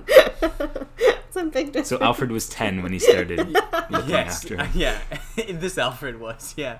Um, yeah, and also the title cards, like Dan's pointed out. I mean, also like, we haven't even talked about it, but like the aspect ratio in this movie is four three because to preserve Another Zack thing that I appreciated vision. stylistically. it, I'm very confused about this. Now I realize, I realize like it wasn't originally four three, and it kind of screws up a little bit of the framing. But to see like a major release like this purposely chosen to be like, I want to make this four four by three because it like it it it calls upon like you know old TV. I think so. I, I think and. I that's something that I kind of I liked. If we Well, had TV, like- HBO Max, we could also watch it in black and white yeah, because that's originally how he screened it to people before he knew he was going to be able to actually make it. Huh. yeah, it's So- on there now in black, in black and white, so you can watch it. Um, yeah, the other thing Dan was referring to about my one specific point, because believe it or not, that all the king's horses wasn't my one specific point, even though that seemed like it should be. No. because that's such a specific point. I mean, It's that just is that- the point you said, so I did assume it was Yeah, the point you no, were it's referring just- to. It's just the Frasier. It's just the Frasier thing. I mean, this thing has chapter breaks, and it's in four three, and it just reminded me a lot of Frasier, except not always the quality, but you know, um, yeah, I just could not help but like think about Frasier, especially like I went and watched Frasier after, and that's when I was like, oh my god, like this is literally like Frasier. I can't believe that they did it like this. But yeah, ultimately, I have to say, like whether it's the chapter breaks or the aspect ratio, I'm with you, Dan. Like I think it's a his stylistic choice, and it never took me out of the movie in a bad way. So No. whatever. Like if you, Except for that one Alfred line. except for that one Alfred run, but other than that, I was like, you know what? If this makes you happy, Zack, more power to you. I'm glad you get to make your movie the way you want to make it. So Yeah. yeah, Do you want to talk about that epilogue now? Oh boy. Okay, okay, first listen. of all, before we get into anything, I'm so happy that you mentioned Martian Manhunter in the last episode. Yeah. And this isn't like this is about the epilogue, but also about a scene earlier when the Martian Manhunter visits Lois as Martha. Because Mm-hmm. if you didn't tell me when Martha walk quote I put quotes it's I know you can't see them um when when Martha walks out of the apartment building and her eyes turn red and she turns into this robot person with a cape my It's notes are just like all caps like hold on what just happened and then I was like okay this is the Martian Manhunter thing Marco mentioned but if you didn't that would have messed with my brain so much because I was like, wait, is Martha evil? Is Martha dead? So confusing. Yeah. But you were right, Marco. It was the military uh, captain General or whatever general. Yep, yeah. Whether or not that was a a post BVS decision or pre, we'll if never you know. ask me, Dan, I'm gonna say it's a post previous decision. yeah, I would say. Okay, too, but sorry. because Now it- into the actual listen, epilogue. we're gonna get into it. Sorry for yeah, we're gonna get into it with this epilogue. yeah. Well, but that was very much shoehorned in. very much, and uh, I think especially the epilogue scene more than the other one. So the other one Yeah, felt fine, kind of, if you knew who Martian Manhunter was. If you didn't, I, actually, sure- yeah. Sorry to interrupt, but it almost feels like the end, the epilogue scene was filmed first, and then they went back and added the other one in for like setup. it's funny you say that. It's actually the other way around. Oh, is that? Yeah, I, I, I have some facts about the epilogue Oh, okay. actually that I'm going to share with you guys. It's it's pretty funny. um, but yeah, so uh, let's just let's talk about the the first scene more. So the Okay. first scene, yeah, Martian Manhunter as Martha. Something I did appreciate, I have to say, is that I like that Diane Lane was doing like a really thick Southern accent. I don't know if you guys paid like notice, but she doesn't actually sound like how Martha sounds. She sounds way more Southern, and I was kind of like, oh, is she just did she just forget like it's been too long. yeah she just does she does she not care anymore? Because i wouldn't blame her. I'd be like she's talking to amy adams who doesn't care anymore and yeah whatever. But then when it was revealed to be martian manhunter i was like oh okay that's cool kind of. Like if you're me and know who that is then yeah that's cool that like he was masquerading as this person didn't quite get the accent right. I don't know why lois didn't notice that the accent was off. I don't know why lois was like hey why don't you sound like you do she was in such grief that she wasn't even going to work. I don't blame her. I guess. I guess. Oh my god, guys! Something else we have to talk about before we get to the epilogue.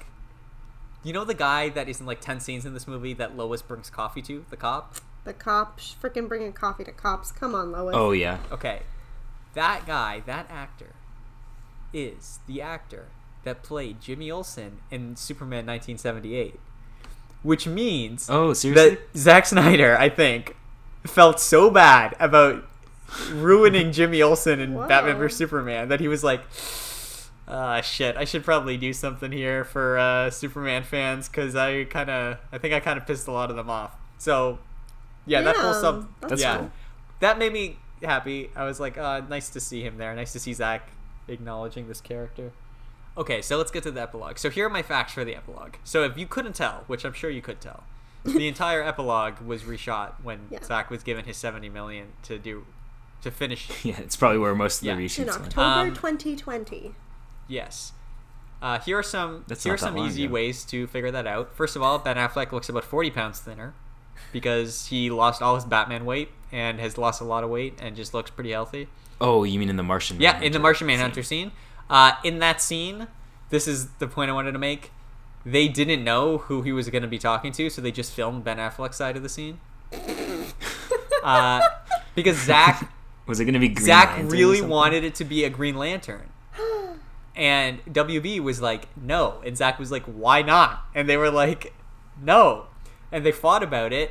And then Zack was like, fuck it. I guess I we'll think that actually would have been Man- good. Because they actually brought up Green Lantern. But that's see that doesn't make sense Because to then me why was now, Martian Manhunter at the beginning of the movie? Yeah, that, yeah, that they could have taken out. You could have just not explained the heavy Southern accent if- and then just Yes. not had a transforming scene in the hallway. It just doesn't make sense that that was shot then before Yeah. that and that epilogue part. I would have thought the other way around. Yeah. It's interesting. Um, I I I'm kind of flabbergasted by that as well. But that was that. And then the other main epilogue thing that we have to talk about is the 20 minute Favorite scene. character. um, yeah. So we, of course, have another flash forward to the apocalypse timeline that we're never going to see, unfortunately.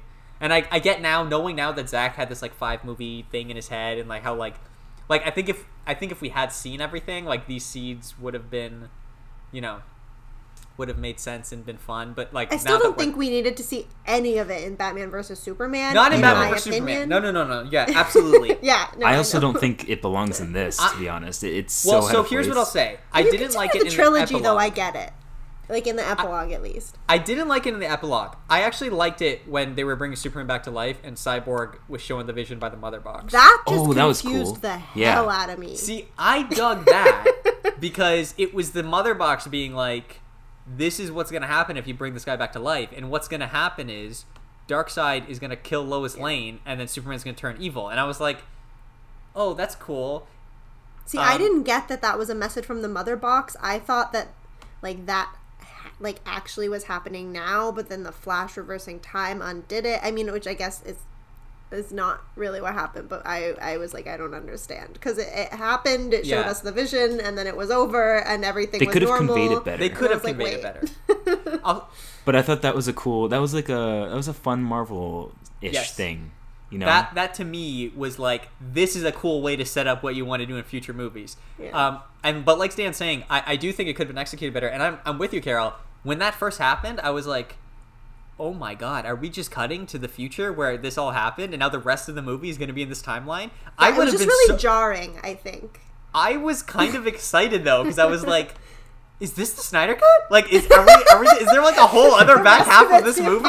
time. Yeah, I was like, that's so cool. It wasn't. It was just a vision, but I, I, I was fine But with then the vision. eventually, Eventually, uh, I hated the epilogue scene. I hated it, yeah. and something that's really funny is that they literally just got everyone together in costumes and shot the scene in Zack Snyder's backyard. I don't know if you guys, Yeah, I heard Really? that. Yeah. Yeah. because they didn't like have they a set, like yeah, they didn't have anywhere to shoot, so they just shot in Zack Snyder's backyard. I thought the scene was lame. I thought it didn't add anything to Mm. this storyline that we didn't already know. Like the cyborg flashback, like gave us everything, or flash forward, gave us everything that we need to know. Yeah. Yeah. And then this scene was just an excuse to have Batman and the Joker talk, and in maybe one of the worst Batman Joker conversations I've ever seen on film, where the Joker insinuates he's gonna jerk Batman off at one point. but they mentioned And- your Robin killing thing.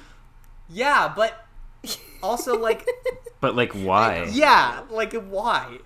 And who cares at this point? Like at this I point, know. who cares? Like, why bother? And yeah. okay, here's my biggest problem with with the scene between Batman, Joker, and Deathstroke. Oh yeah, because he's fucking also in Deathstroke, this scene. Yeah. Forgot. Batman in this universe has never, well, not never, but like almost never been seen on screen with Joker in this universe, and he has literally never before been seen with Deathstroke. So, him sharing a scene with these with two of his like most famous and loved villains means nothing to someone who doesn't have the back. Like, if you're going Yeah. in blind. If somehow you don't know who the Joker is and his dichotomy with Batman, what does this scene mean to you? Yeah, I mean, Dan. Like but that I they're think working people are together. assuming that there's no one on planet Earth who doesn't know. Okay, but okay, maybe not Joker, but what about That, Deathstroke? no, that yeah. because like them working together it shouldn't strike anything for someone who or is only following these movies Yeah. because that has Well, not especially been it hasn't been the- set up You were just introduced to him talking to Lex Luthor, and so like you understand that he's yeah probably ship, not a good like guy. But then you see them working together, and it's just all confusion. it's like yeah what i don't what's Yeah. happening Yeah, and I mean, I would argue, even as someone that does understand the Batman Joker, when like they were hanging out in that scene, I was like, this does nothing. Like, it doesn't even do anything for me as a fan of that because, yeah, like I think. because jared leto, leto sucks as Oof, the I mean, we can talk about Jared Leto, but there are like so many cool ways to do stories of Batman Joker having to team up, and there have been such cool versions of that. Even just recently, Scott Snyder, like famous DC comic book writer, did one called Last Night on Earth. Yeah, Snyder, like the, the good Snyder. Um, and um, you know, uh, this to me was just kind of disappointing because I don't know exactly. Like, we don't know. Obviously, Superman's bad, but we don't know exactly why are they teaming up. Like, Yeah. what is their purpose of working together? And then Well, outside of it's in the that, epilogue to start intrigue for the next two movies where that's Yeah, explained that are is, like- never happening. Ugh, and they're never gonna happen. But also, even if they did happen, like there's not enough drama there that I care about, and so it just Because we didn't have a quintessential Batman No. story where he faces the Joker yes, as a villain. and we didn't see the whole death of Robin thing. So when Joker brings it up, and in Batman vs Superman, it's not even explicit that this is his motivation for things. So when he brings it up here, it was just kind of like, well, I get it because I was explaining it to everyone, but like nobody else knew. So like, why this, this doesn't mean anything. And then yeah, we just get Yeah. such weird lines about like, oh, bats, like who's gonna give you a reach around? And I was like, that's weird. And then also Batman's like, so when I kill you, and make no mistake, I will fucking kill you. And I was like, Zack, I was like, dude, I, I was literally these these were my actual thoughts when Batman said that. I was like, Zack, I was so ready to just get on this podcast and be so positive about you and how you finally get to do something in your own vision. And then you just have to go and write like a 12 year old's idea of a Batman Joker scene and Batman being like, I'm gonna fucking kill you. And I was like, why? Like, what does this do for anyone? Like, hearing Batman say, I'm gonna fucking kill you. Like, did anyone get hype at that? Like, I just, I'm trying to imagine someone seeing that and then, like, being excited and not just, like, laughing. Because I, la- I audibly, like, laughed out loud when Batman said that line. And another problem with this scene is it's too like this is end credit material, but it's twenty minutes. Yeah. It's like what? It's twenty It's minutes, 30 right? minutes almost. That's way too long to be an end credit Yeah. scene. Yeah. So for the record, I mean, and in my intro, I said I was pretty astounded by this movie. That like uh, a little asterisk there. It's like everything before this epilogue chapter. The first six chap six chapters. Yeah. I did like the part of the the epilogue where Cyborg like is actually finally listening to the message his father left. Yes. And then it all goes bad. But that was nice. I like that too. Is that in this Yeah. chapter? It's right oh, at the yeah. start. I guess this chapter yeah, starts. Yeah. I, I'll say I'll say this actually. This chapter starts with we get a quick moment with each of the characters. We get the Superman thing, like taking his shirt, like the Chris Reeve thing. We get Cyborg Mhm, listening to the message. We get Barry Allen becoming a scientist, which yeah, it doesn't make sense with his origin, but whatever. At least it's a Barry Allen thing. We get Batman on the Dark Knight Returns tank. We get something with Wonder Woman. I don't remember what it was, honestly. Unfortunately, I don't. remember what it Aquaman's was. going to see his dad. Aquaman's going to see his dad. Yeah. So I kind of felt I was. It reminded me. Do we have I- something with Wonder Woman? I don't have thought we anything had in my something. notes. I'm sure we do. but There's I also don't really each. have anything about it. But I have Yeah. something about everyone else. It reminded me of like at the end of the first Avengers movie when like Tony and Bruce like drive off in a car together and Steve like rides off on his motorcycle and Thor takes Loki back to Asgard. It was just that thing of like, oh cool, they've and Nick Fury narrates. yeah, like all of it. they've teamed up. Yeah. Now they're going their separate ways and we like they're going back to doing their hero things. I thought it was cool. but they'll be back. But then we cut to yeah, Jesse Eisenberg and uh, Magic Mike on a boat, and then Deathstroke is visiting Lex Luthor, who is on a boat. Oh, Joe Manganiello from Magic Mike. yeah, also Flash from Spider-Man. oh my god, yeah, Flash Thompson from Spider-Man 2002 Really? wouldn't want to fight me neither. Oh my God. um, yeah, I saw that. Sorry. and then yeah, then we cut to the dumb epilogue, and then we cut to a very Another dumb epilogue. a very yeah, just clearly different. Like four years later, Ben Affleck having a conversation with, as we know, was just nothing that they just like, edited around. and then also a- another like thing I want to make fun of in this scene is he says like, "What is like people will call you?" And then like the scene happens, and then he says, "Oh, by the way, like people call me the Martian Manhunter." that was kind of cringy. His name isn't the Martian Manhunter. That's his like superhero name. Like his name is John Jones. That's like his that's his given name. It's John Jones. Like Martian Manhunter is his super but like he's not being a superhero. Who would call him the Martian Man like like just again, like with the fucking ship in the hangar, he should have said people call me John Jones and then flown away and then people would have been like, yeah. It's like with Scarlet Witch, like how like recently in WandaVision and eh, whatever, if you haven't seen WandaVision yet, grow up. Like it's been on TV for a long time. But like recently in WandaVision they finally called her the Scarlet Witch. Like I would have liked for like the first. I would have liked to have seen him just be like, yeah, this is who I am, and then maybe in the Justice League sequel, he like becomes the hero, the Martian Manhunter. But Or you know what else would have made sense is if like if you're keeping the fact that he refers to himself as Martian Man- Manhunter if you see him in that um, Yeah. Age of Gods Absolutely, flashback. absolutely. Yep, that would have He was that would have been a lot better too. But in this movie, it's like he clearly just hasn't been Martian Manhunter because in Batman vs Superman, he's in like the room when the president decides to fire a nuke at Doomsday, and he does nothing. So I'm like, okay, you're clearly not being a superhero. So who's calling you the Martian Manhunter? I don't know. Okay. Th- th- th- yeah. yeah. Sorry, I have a point, but you should finish your point because my point's going to derail us. All I was gonna say is that this entire epilogue to me was Batman vs Superman vibes. Where like, a- a- like the rest of this movie almost felt like a different movie from Man of Steel and Batman vs Superman. Where I was like, this has like this is okay. Like okay, we're doing the th- we're doing the thing. We're doing the thing. And then this epilogue happened, and I was like, Zack, like why? Why did you have to just put more of your Batman vs Superman bullshit in this movie? Anyway, that's all I was gonna say. And I was going to say, because you mentioned nukes, in this film, because they do more backstory with Cyborg and talk more about what he can do, at one point it's mentioned he can launch all of the world's nukes with just a thought. Yes. And the fact that that was never brought up as a way to maybe defeat this super strong alien being who they've been trying to fight this whole time is wild to me. Also, especially because in the Age of Heroes battle, essentially Darkseid was just, I mean, sure cut by gods, but you know, like essentially kind of stabbed to death. Like it shows they're not invincible. So in theory, if they could just pin him down. But also at the same time, I kind of had a pet peeve because in that Age of Heroes battle, he was just kind of stabbed a bunch. And then now in this timeline, Steppenwolf, when he had hundreds of Amazon warriors shooting arrows at him, he managed to disappear before that happened. And he's supposed to be less powerful than Darkseid. Just nitpicky things. But I was like, Yes. why are they having so much trouble even hurting him a little bit?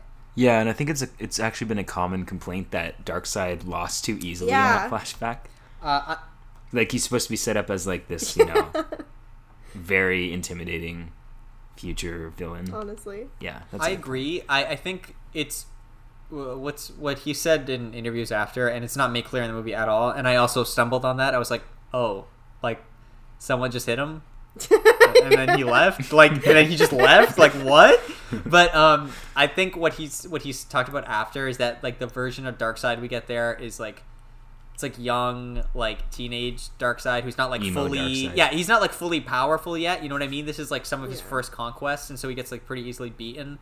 But the idea would be that like when he comes to Earth after, he's like his, he's like at his maximum like form. He's like and wearing armor and stuff. It's like in Batman Begins when Bruce like trains Exactly. and like Yeah, yeah, before yeah. he trains, just like a little shit. yes, yes, yes, exactly, exactly.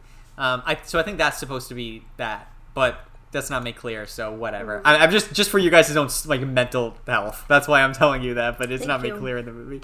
Um, I, I agree. Like I thought that line about nukes was also kind of dumb because I honestly thought when he was like tapping into the mother boxes that somehow like Darkseid would like reverse it on him, and then Darkseid would like have control of nukes and stuff. Yeah, yeah. You know what I mean? Like, there's so much more they Ah. could have done with that. It was just Like, it was especially a- if you mentioned nukes by name. Like, they're so powerful. You didn't have to tell thing. us. Like, That- it's implied. And Chernobyl's ro- and.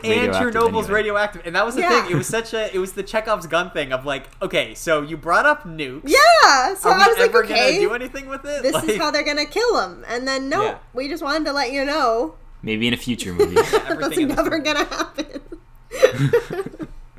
well, I mean, like I said, there was enough like this cut was all because of fan yeah, yeah, response. that is true. So Yeah. who knows if like after seeing how much better this cut is than any of the other Snyder movies, maybe there will be like a push for future Snyder releases. Um, I think there You- you already don't- has never know, been, really. but there is. yeah, like I- initially, right now he's saying he has no plans to continue. But Yeah. obviously, if enough people ask and he gets offered enough money. But my I don't know. Like I get it. He wants to he wants to show us his vision or I mean, you know, maybe he might just be over it and be thinking fuck WB. I just wanted to service the fans this one time. But like I personally would not want to work with the WB ever again. If I was him. Like no matter how much money they offered me. Here's the thing, though. I don't think he's gonna get the chance. Not because there isn't fan demand, but like literally like two days ago, the president at WB came out and someone asked like, "What do you think about all this like restore the Snyderverse stuff?" And she was like, "We're not making any more Zack Snyder movies." She was like, "No." She was like, "We're making new stuff, and no one's ever gonna see a David Ayer cut of Suicide Squad." Like she literally like said this, and she was just like, "No, we're done. We're done. You guys got your movie. We're done." Now, they also said that about the Snyder Cut in the first place. Everyone was like, "There is no Snyder Cut; it doesn't exist," and then eventually it happened. So I'm never. I'm not saying like it's Yeah, not going to yeah. happen. I'm just saying we'll see. And also, ultimately, WB is owned by AT and T. Yeah. So if AT and T eventually is just like, "Hey, fuck you," and like fires this person that's the head of WB, and then brings on someone that is okay with Zack, Yeah, that could could change, change everything. You know what I mean? So we'll see. I wouldn't be here. I'll say this. I wouldn't be surprised if we see the rest of the story in some form. Like if maybe, Maybe, we comic get book. a comic book, or if we get like an animated adaptation of it, Hmm. with maybe like the guys will come back, like the actors, and do uh, just lend the voices. I mean, Yeah, that'd be cool. I don't We'll think see. I would watch or read that as bad as it sounds. I I'm would- like I- interested enough that I will continue to support it in the form that I know, but I don't care enough to then like pick up a Fair enough. comic book to finish the story. I would 100% read it if it was a comic book, just to see. I'm just curious. Like I just want to see what. I mean, we know kind of what happens, but I would be interested in an animated yeah, I think that could movie work too. to be honest, because DC animated like they have a pretty good hit Yeah. track record Yeah, for sure. of like some good stuff. It could be fine. I don't know. I don't think we'll ever. Well, I shouldn't say. I don't think. I don't know. I don't know. Like this has changed everything. Who so knows? Who knows? We'll see what happens. The future is uncertain. yeah, the future is uncertain. Um, we haven't talked at all about Lois Lane being pregnant. We should probably talk about that before we. I mean, they just showed pregnancy tests existing in her home. Are we supposed to imply that she's Yes. pregnant? Okay. No, no, no. She's definitely because then at the end of the movie. Martha and Lois are bringing like a bassinet into the house, and Bruce Oh, turns I to Clark and says, that. "Oh, I congratulations!" writing notes. And then also like Zack Snyder has said, like, yeah, she is pregnant in this movie. Okay, sorry. Speaking of Lois Lane and Superman in this Yeah. cut of the film, because I know they got more time together upon reuniting and whatever. There's one scene when they first go back to Superman's house when it's still foreclosed and before Martha comes back. And Superman is just standing in a field staring off into the distance as he does, and Lois walks up behind him. And with no context whatsoever, he goes, I'll take that as a yes. Because she's wearing his ring. Like, we know what he's talking about. Yeah. But they've been hanging out and reunited for who knows how long hours, half a day. It's been on her finger the whole time. I'm sure they've talked about other things. Just out of nowhere, zero context. They haven't even made eye contact. He's not looking at her hand. Like, do you think, like, she, like, obviously in the film she didn't even take a beat. She's, it was just like a happy moment. But, like, I would be like, what is he talking about? Take what is as a yes? Or are we talking about food or something? like, but she can't read his mind. I think Superman, after coming back from the dead, has a little bit of brain damage. He was like, "You want to go get some Chinese?" Well, here's the thing: Superman keeps starting sentences by answering like questions or whatever that weren't there. Like again, like going back to the "not impressed" line. Like I think everyone You know what it might be? like, it's like he's "What?" he's remembering questions that were asked just before he died, and then he came back to life, and he's like, "Oh, here's the answer to that question." By the way, yeah. By the way, oh my god, I don't know. I, I didn't think much of Lois Lane's pregnancy. I kind of forgot that. it's not ex- like it's not a plot point in this, but it was a part of the whole arc, which is apparently. I mean, I can lay it out for you guys. He's talked Well- about what it is. that would also you know what that feeds pretty well into like if like eventually when Lois would die because maybe she would die with the baby Yeah.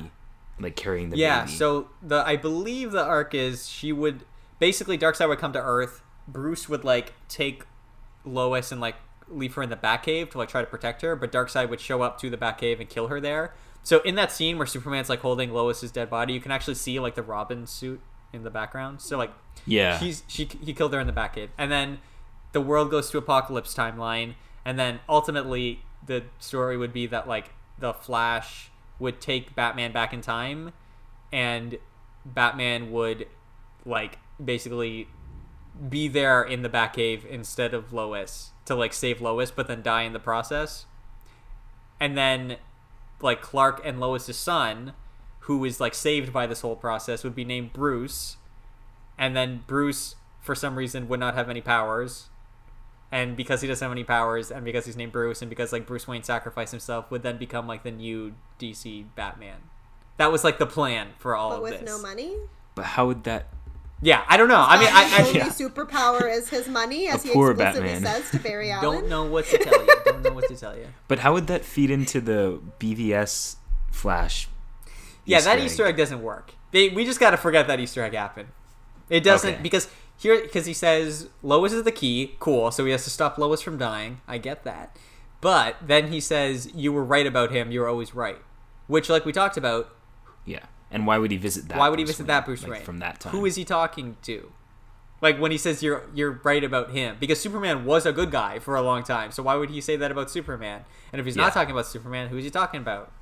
Darkseid? Like okay, but like why would you like yeah, I don't know. That scene doesn't make sense. It shouldn't exist. Sorry, speaking of another scene that doesn't make sense, or like it makes sense, but the Wonder Woman scene in the bank with the guys who Oof. wanted to blow up the bank and the surrounding four city blocks to set the clock back a thousand years or whatever.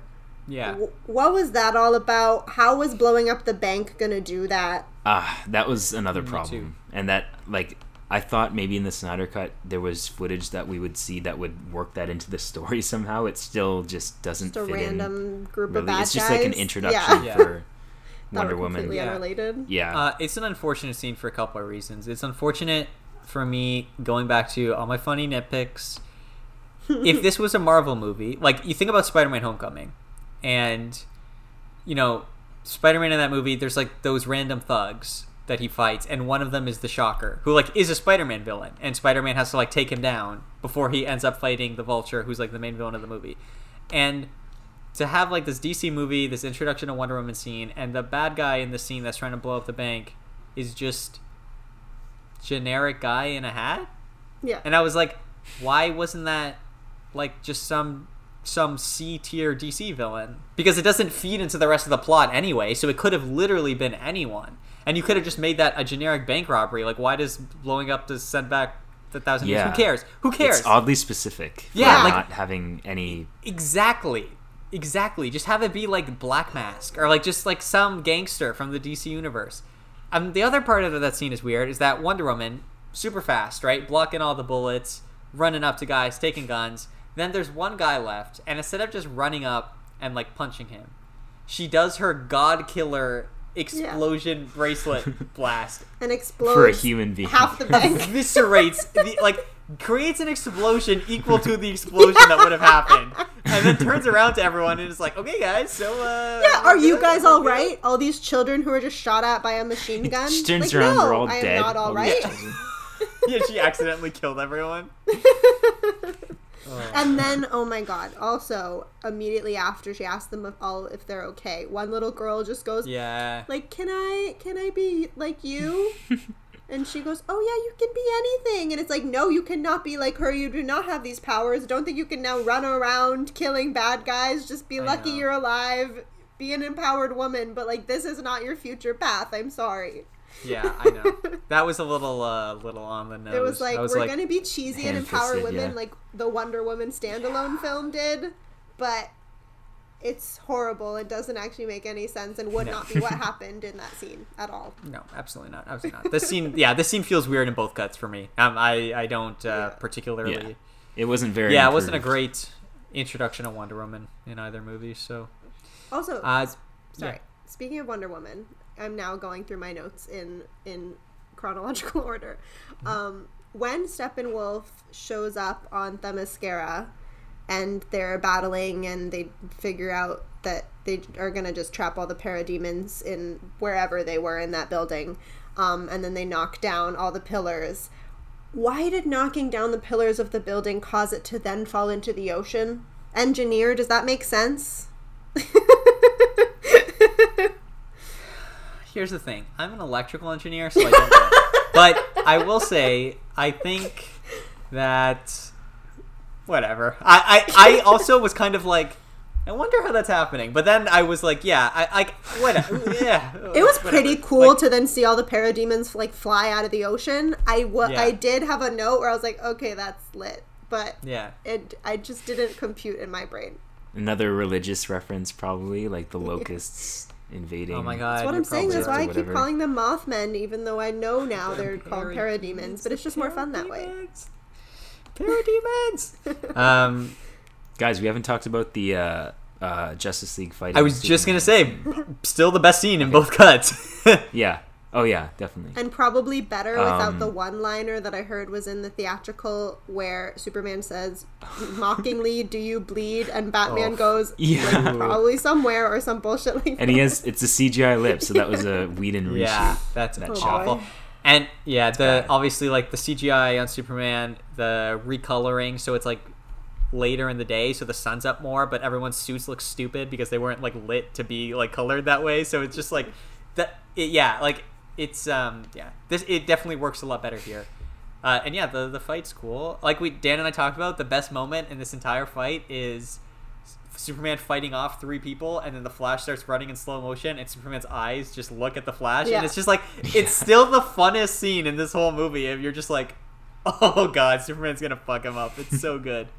Um, Yeah, because prior to like, I guess prior to the theatrical, which is when I first saw that, because this scene is from the, the- theatrical, I didn't even know or realize that Superman could compete speed wise with the Flash. So that was kind of Yeah. cool. That was exciting. yeah, it's a it's a fun moment, and And then they like go on to have a fight in their like frame of speed. yes, Like separate from the other people. Like they're having like it's slow mo, but like it's actually a Yeah. fast yeah, fight in their own little like space. I dug that. Uh, I dug this whole scene. I will say, the one thing that is a reshoot that I think is probably better, which is probably the only thing in this movie that's a reshoot that I think is better, is just the very, very, very, very end of the fight. In the theatrical cut, Batman intentionally brings Lois in case something goes wrong. And then mm. when everyone gets fucked up, he's like, "Oh my god, fucking like Lois!" And then like Lois shows up. Yeah. Whereas in this, Lois is just bringing the guy coffee and happens to be there. So to me, like again, I, we've talked about how Batman in these movies is an idiot, and so Yeah. I appreciated in the theatrical cut Batman like being two steps ahead and being like, "Okay, That's a good point. That was a very that Batman was a very Batman thing." That was not present. Yeah, and it wasn't present here, and it didn't like ruin, like by no means ruin the scene or whatever. Um, but I just Yeah, but I noticed that too. I was like, oh, where where did that shot go of him calling Alfred? He's like, I need the big guns. yeah, it's a cool moment because he says, "I need the big guns," and you're like, "What's gonna happen?" And then Lois And shows Lois, up, and you're like, yeah. and then yeah, it's just it's a fun moment. I I have to say though, guys. So Batman, like Superman, is like laser visioning Batman, and Batman's like Wonder Woman it up. He's blocking it, Yeah. and then he gets like pushed into the police car, and Superman's like hovering over him, and there was like a like a brief moment where I thought he was gonna say Martha. Like I not even jokingly, I was like, because he didn't have the bring in the big guns line, and I was like, oh my god, are we gonna like get a Martha? Are we thing? bringing Martha back? reverse gonna- Martha. Are we gonna get a reverse Martha? and then we didn't. Thankfully, we didn't. But ju- there was just something about the way it was cut. It looked like Batman was about to deliver a line of dialogue at the last second, and I was like, "Fuck, is it gonna be like? Are we gonna get the scene?" But we we didn't. Thankfully, so all good, all clear. You know what I like too that you just mentioned is uh, Bruce's decision to like integrate Wonder Woman's gauntlet technology into his. That was yeah, I cool. like that. That was like Avengers type teamwork. Did stuff. that show up in, in the Justice theatrical too? That he had those? Nope. Okay. No, Yeah, 'cause I that saw it was was a not side present. project that they included in the Snyder cut, and so I was like, it'd be interesting if they didn't show them developing it and he just used it without context. Yeah, well, in the theatrical cut, there are a couple scenes of him just like blocking Parademon fire, and I remember being like, Oh. okay, I guess. I guess he just has an armor too. But um, I do like though. Yeah, I think that is a fun like character moment, and I like the stuff between like Alfred and Wonder Woman when he's like, "Oh yeah, like we made these gauntlets that can like absorb and reflect energy," and she's like. Oh, did you also uh, make a lasso? Yeah. You should probably make it come in black. And I was like, oh, that's funny. Like that's I Yeah. like that. That was that was dope. I also like when the whole Justice League shows up at the Batcave the first time, and Batman's like, guys, this is Alfred. I work for him. And Alfred's just like, what? It just it reminded me a lot of like the Christopher Nolan when like Batman thinks he's gonna turn himself in in the Dark Knight, and Alfred's like, so I guess they're gonna take me away as your accomplice. And Batman's like, accomplice? I'm gonna tell them the whole thing was your idea. And I was like, I just like like that dynamic between the two of them. So I like to see that here as well. Uh, that was nice. uh, that's something that confused me. Speaking like about some of the comedy in this, the comedy in this movie is so much better than the comedy in the theatrical cut. But So why did they take it out? Yes, and then other yes, they literally took out like decent comedy and then had Joss Whedon rewrite like shittier comedy. I don't know. They're like, they're they had horrible confidence with this, I guess. to then call in all the new shit that like failed so spectacularly. Yeah, it's it's sad. Yeah, I I totally agree. Like the a lot of the It's jokes, just an out of touch. It's you know a tale as old as time. It's out of touch corporate, like studio trying to use like lowest common denominators. Yeah. To rack in the money. That's that's all it is. Yeah, I mean, well, that's the thing, right? Is like a lot of the comedy in this movie actually feels more like Marvel movie comedy than the Whedon stuff. So it's just ironic that they were like, "Hey, Joss, write like Marvel comedy," but then a lot of the comedy in that movie feels stupid. Like in this movie, when you get, um, I like the scene between Aquaman and Flash with the hats. Where he's like, "This is option A." He's like, "Absolutely not. What's option B?" And then he puts it on. He's like, "Okay, what's option A again?" Like that to me was like such a Marvel Yeah. moment, and I was like, And there's another one when the, when Flash and Cyborg were digging up Superman's corpse, and he looks at Wonder Woman. and He's like, "You think she'd ever go for a younger guy?" And Cyborg's like, "Barry, she's three thousand years old. Every Yeah. guy's a younger guy." Yeah, that was there. That was new. That good was stuff good. there. There was some like actually yeah funny moments in this movie. So Yeah, I did appreciate those, but at the same time, knowing that the theatrical one was the one where they were explicitly like, make it Marvel, then I guess seeing jokes in this one after seeing Man of Steel and Batman vs. Superman and Sure. knowing the same dude was writing it, I was still kind of like, that doesn't feel Snyder yes, because of what we saw previously. But if I forget the context, I was like, okay, yeah, that's funny. I like it. yeah, For me, this one strikes the perfect tone out of all three of these movies. Like this one nails the tone. yeah like i wish the they were all like that Yeah, because then also it wouldn't be so weird to me but because the other two weren't it just felt out of place yeah There's a lack Yeah, of yeah, yeah. consistency. yeah, absolutely. Um, yeah, this definitely does feel. It's funny in a lot of ways. This feels like the best I've seen Snyder be as a director in a while in terms of like, mm-hmm. like really kind of getting all sides of it. But then also there's a lot of places where it feels. You know, some of his worst traits are really brought out. Like we're talking about like, the, epilogue, like the slow mo, the excessive slow mo There is a lot like of the slow-mo weird- in this movie. covers of songs instead of like musical score. So you know, it's like And for the record, sorry, Yeah. I'll just say like I still I'm not a fan of his visual style.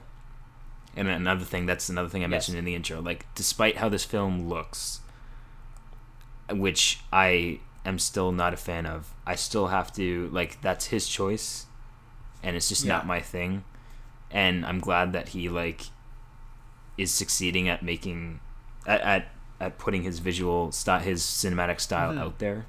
So I just wanted to, I wanted to make that. I'm point. so glad you brought up visual style because I this was something that I've been thinking about for a week, and it's like genuinely a question I have for you, Dan, about like filmmaking because I, I I have so I have a very specific thought is that everyone talks about Zack Snyder like being such a good visual filmmaker and like how good his like cinematography is or whatever and how in his movies everything is like the like frames of a comic book and here's what i'll say i think zack is good at taking characters and things that we want to see and knowing how to block them in a frame and how to hold on that frame long enough to feel like comic books brought to life but the what i'm always very confused about and you just kind of touched on this is there's something about the way his visuals look that a lot of the times don't even look like photorealistic to me. Like even things that are real kind of look almost CG. fantastical. Yes, or they have And we talked about this in the last episode. Like, it, even the real stuff looks Yes, so fake, like very glossy. a hundred and- percent. And I was trying to understand, like I was trying to think about like, is this something to do with the way the film is like lit, or is this all post production filters and crap on top of it? Because it really takes me out of scenes a lot of the time where like so let's talk about the Age of Heroes thing, which I think is such a cool moment, but then everything kind of just doesn't it doesn't feel photoreal. It feels like a video Yes. game. Okay, here's an opportunity to once again bring it back to the Lord of the Yeah. Rings scene that we compared it to. that one feels so much oh yeah, more real. absolutely. Like looking back at that Sauron battle scene, like there's all these real extras and like all the action, like it, it feels like you're just watching like real life.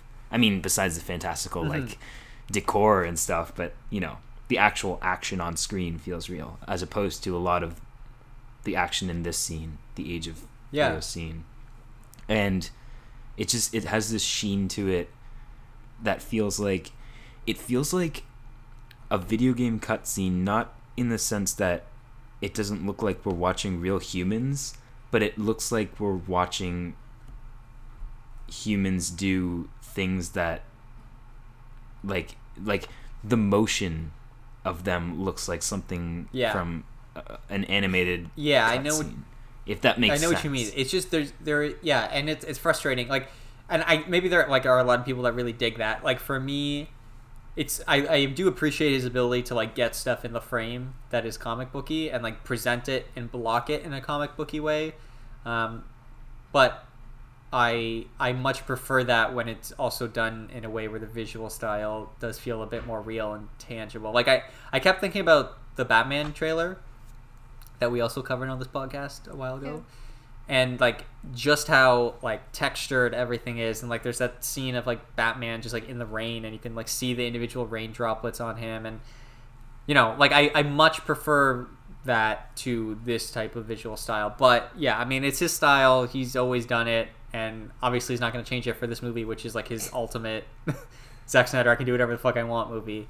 Yeah. Um, but yeah, I mean, I, I just find it funny when people talk about him being such a good visual filmmaker, and I'm like, I mean, kind like half, like kind of.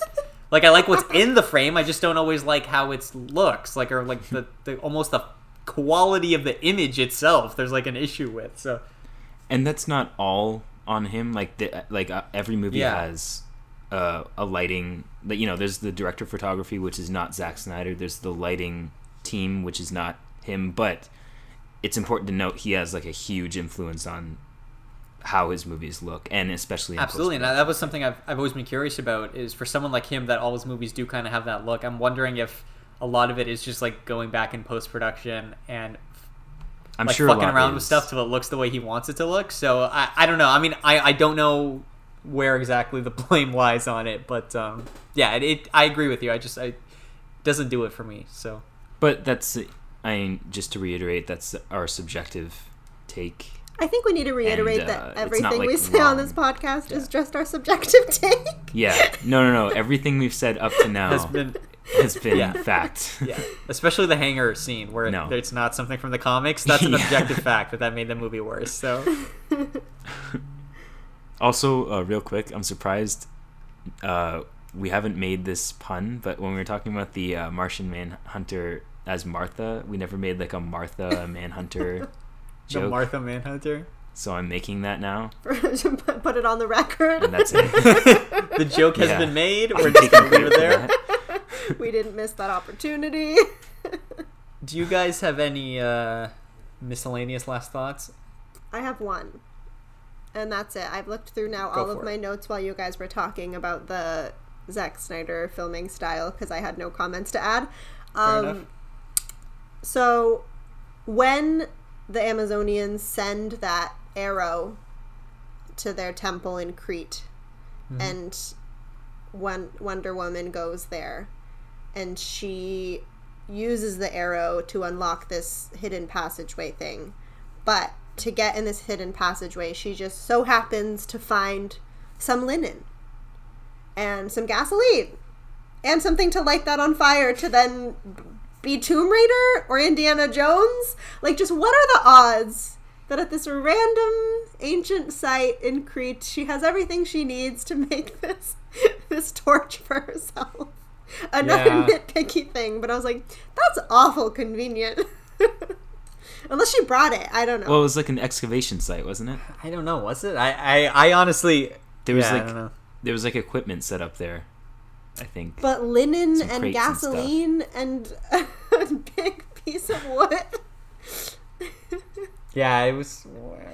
That's fair. all right Just- next to each other on a table. Just shenanigans. well, clearly, okay. Someone was gonna fix up a torch, and they laid Yeah. every individual material out, and then they went to like go pee or something, and then she stole it and made it. I'm for surprised in this movie with a four minute foreign singing scene that we didn't also see. um, yeah. I have uh, I have two nitpicky miscellaneous notes. One, so you know, last episode we really harped on the introduction to Batman, and also just like the introduction in general to most of the superheroes. Oh, you mean like the first time? Yeah, just like them? that, and he's like hiding, and then Yeah. and then later he's just kind of walking around in the suit the first time you see him, and you're like, what is happening? Like what? Um, so this movie they do a very cool scene. The first time you see Batman in the suit, right? You get the shot, Jim Gordon on the roof. Oh yeah, was this the first time we saw J.K. Simmons as Jim Gordon? Yeah, first and last, first and last. Wow, He's definitely yeah. never coming back. I was hoping we would see more of him in Me the too. Snyder cut, but it's like pretty much the same as the theatrical. Yeah, but he's he's he's on the roof and it's night and it's darkly lit and we have a beautiful wide shot and he just flips on the bat signal and the bat signal's on, and then we cut and you see him look up and there's this tarp and the tarp is like gently in the wind and then as it like peels back you just see Batman like he's standing there and he's a badass and there's like a fucking storm behind him. He's badass Batman and then he jumps down and he jumps down and he like stands up and he's a badass and then just off frame wonder woman flash just walk into the shot. They just do a little bit like hey we're here too. And i was like god damn it. Like like So this this whole scene i was like yes like a character introduction.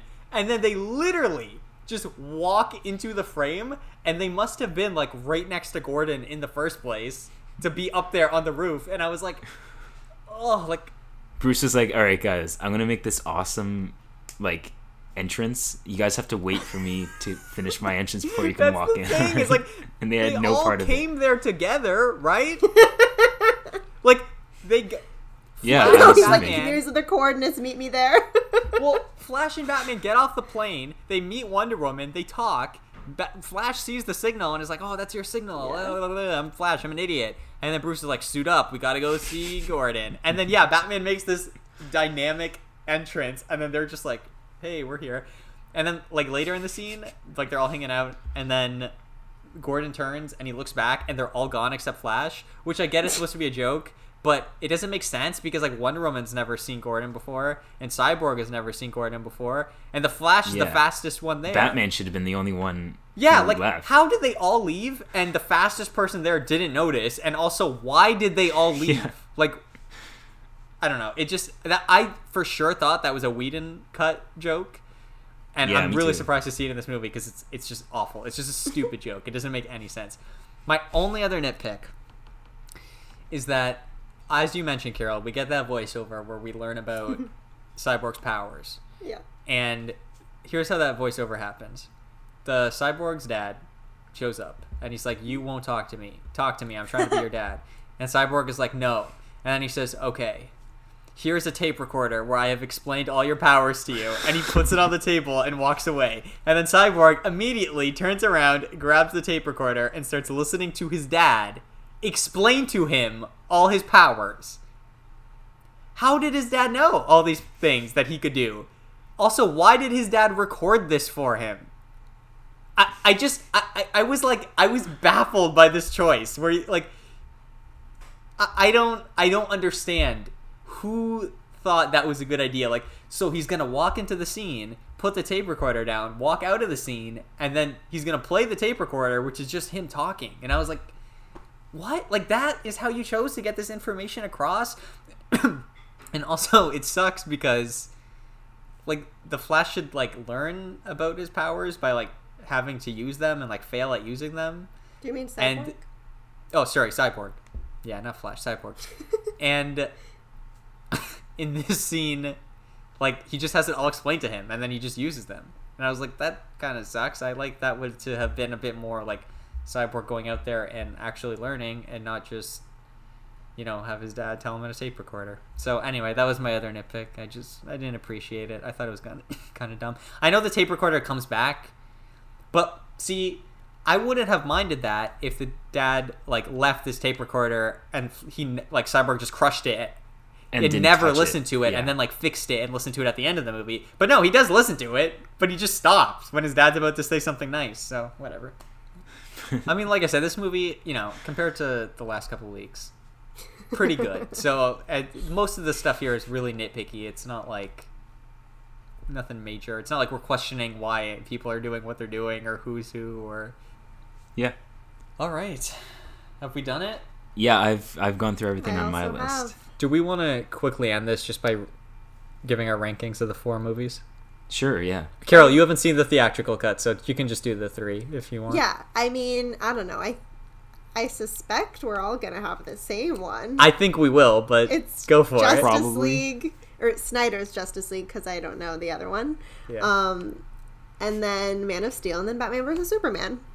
yeah, that's the correct Easy. answer. That is. Yeah. Yeah, and then Yeah, Justice Justice- League at the very bottom. Yeah, I figured we'd all have the same response. I'm glad we're all, on Alright, the same well, page. that- that's easy. I really, uh, yeah, like I said before, I'm glad we ended on this. It was a much more positive note. Um, and to reiterate what I said in the intro, like aside from what I think about the actual movie, I enjoyed the experience seeing the difference that you can make when you have one filmmaker on a project rather than you know a corporation. It's a it's like a vast difference. yeah, absolutely. I And I'm very glad it was able to see the light of day. Me too. Yeah. Yeah, this was a rumor for a long time and now it's actually a And reality. just to think, a month ago, I had no idea this was going to happen, and I didn't care at all. Oh, how far we've come! Oh, how far we've come. Yeah, we've been on quite the journey, guys. Man of the Man of Steel episode feels like a long time ago now. kind of was. Well, there it is. Uh, I don't think we have anything. us. I don't think we have anything to tease for people because we haven't decided what we're doing No, next. So it will not be anything to do I with thought we did. superheroes. That's a Oh, promise. did we? well, we talked about a certain We were- musical being the next. Yeah, Well- I thought we had landed. on Okay, are we because doing it's that? near Easter when we're recording this, We could and do it'll that. be just after Easter, probably when it's released. Well, a little later. Well, no, I mean Easter's this weekend. When we're yeah, okay. It's gonna this, be but- like a month after Easter. Yeah, it's okay. I mean, we can do it if you guys want to do it. We can do it. I, you I'm know, I'm down. always I'm down. I love Okay. it. So, for all you Zack Snyder fans who like seeing Superman be Jesus, we are gonna talk about actual Jesus, Jesus Christ Superstar, the movie adaptation of the musical by the not musical, the rock opera Yes. by How Andrew. Lloyd Webber. oh my god, I'm so excited. So It's one of my faves. It's it might be my favorite. It's insane. I love every second of it, and It's yeah, gonna it's be great. fun. Favorite musical Rock or like opera, Dan. favorite- Rock It's my favorite its rock own- opera. I'll say Sorry. it's definitely my favorite rock Oh, opera. okay. Well, how many rock I operas mean, are just this there? one. so, Oh my God. um, so it's my favorite too. I haven't even seen yeah, it. exactly. yeah, so can't join wait. us for that next time. Yeah, we'll leave you with that. Thanks, guys. Bye. All right, thanks Thanks. guys. Hashtag restore the Snyderverse.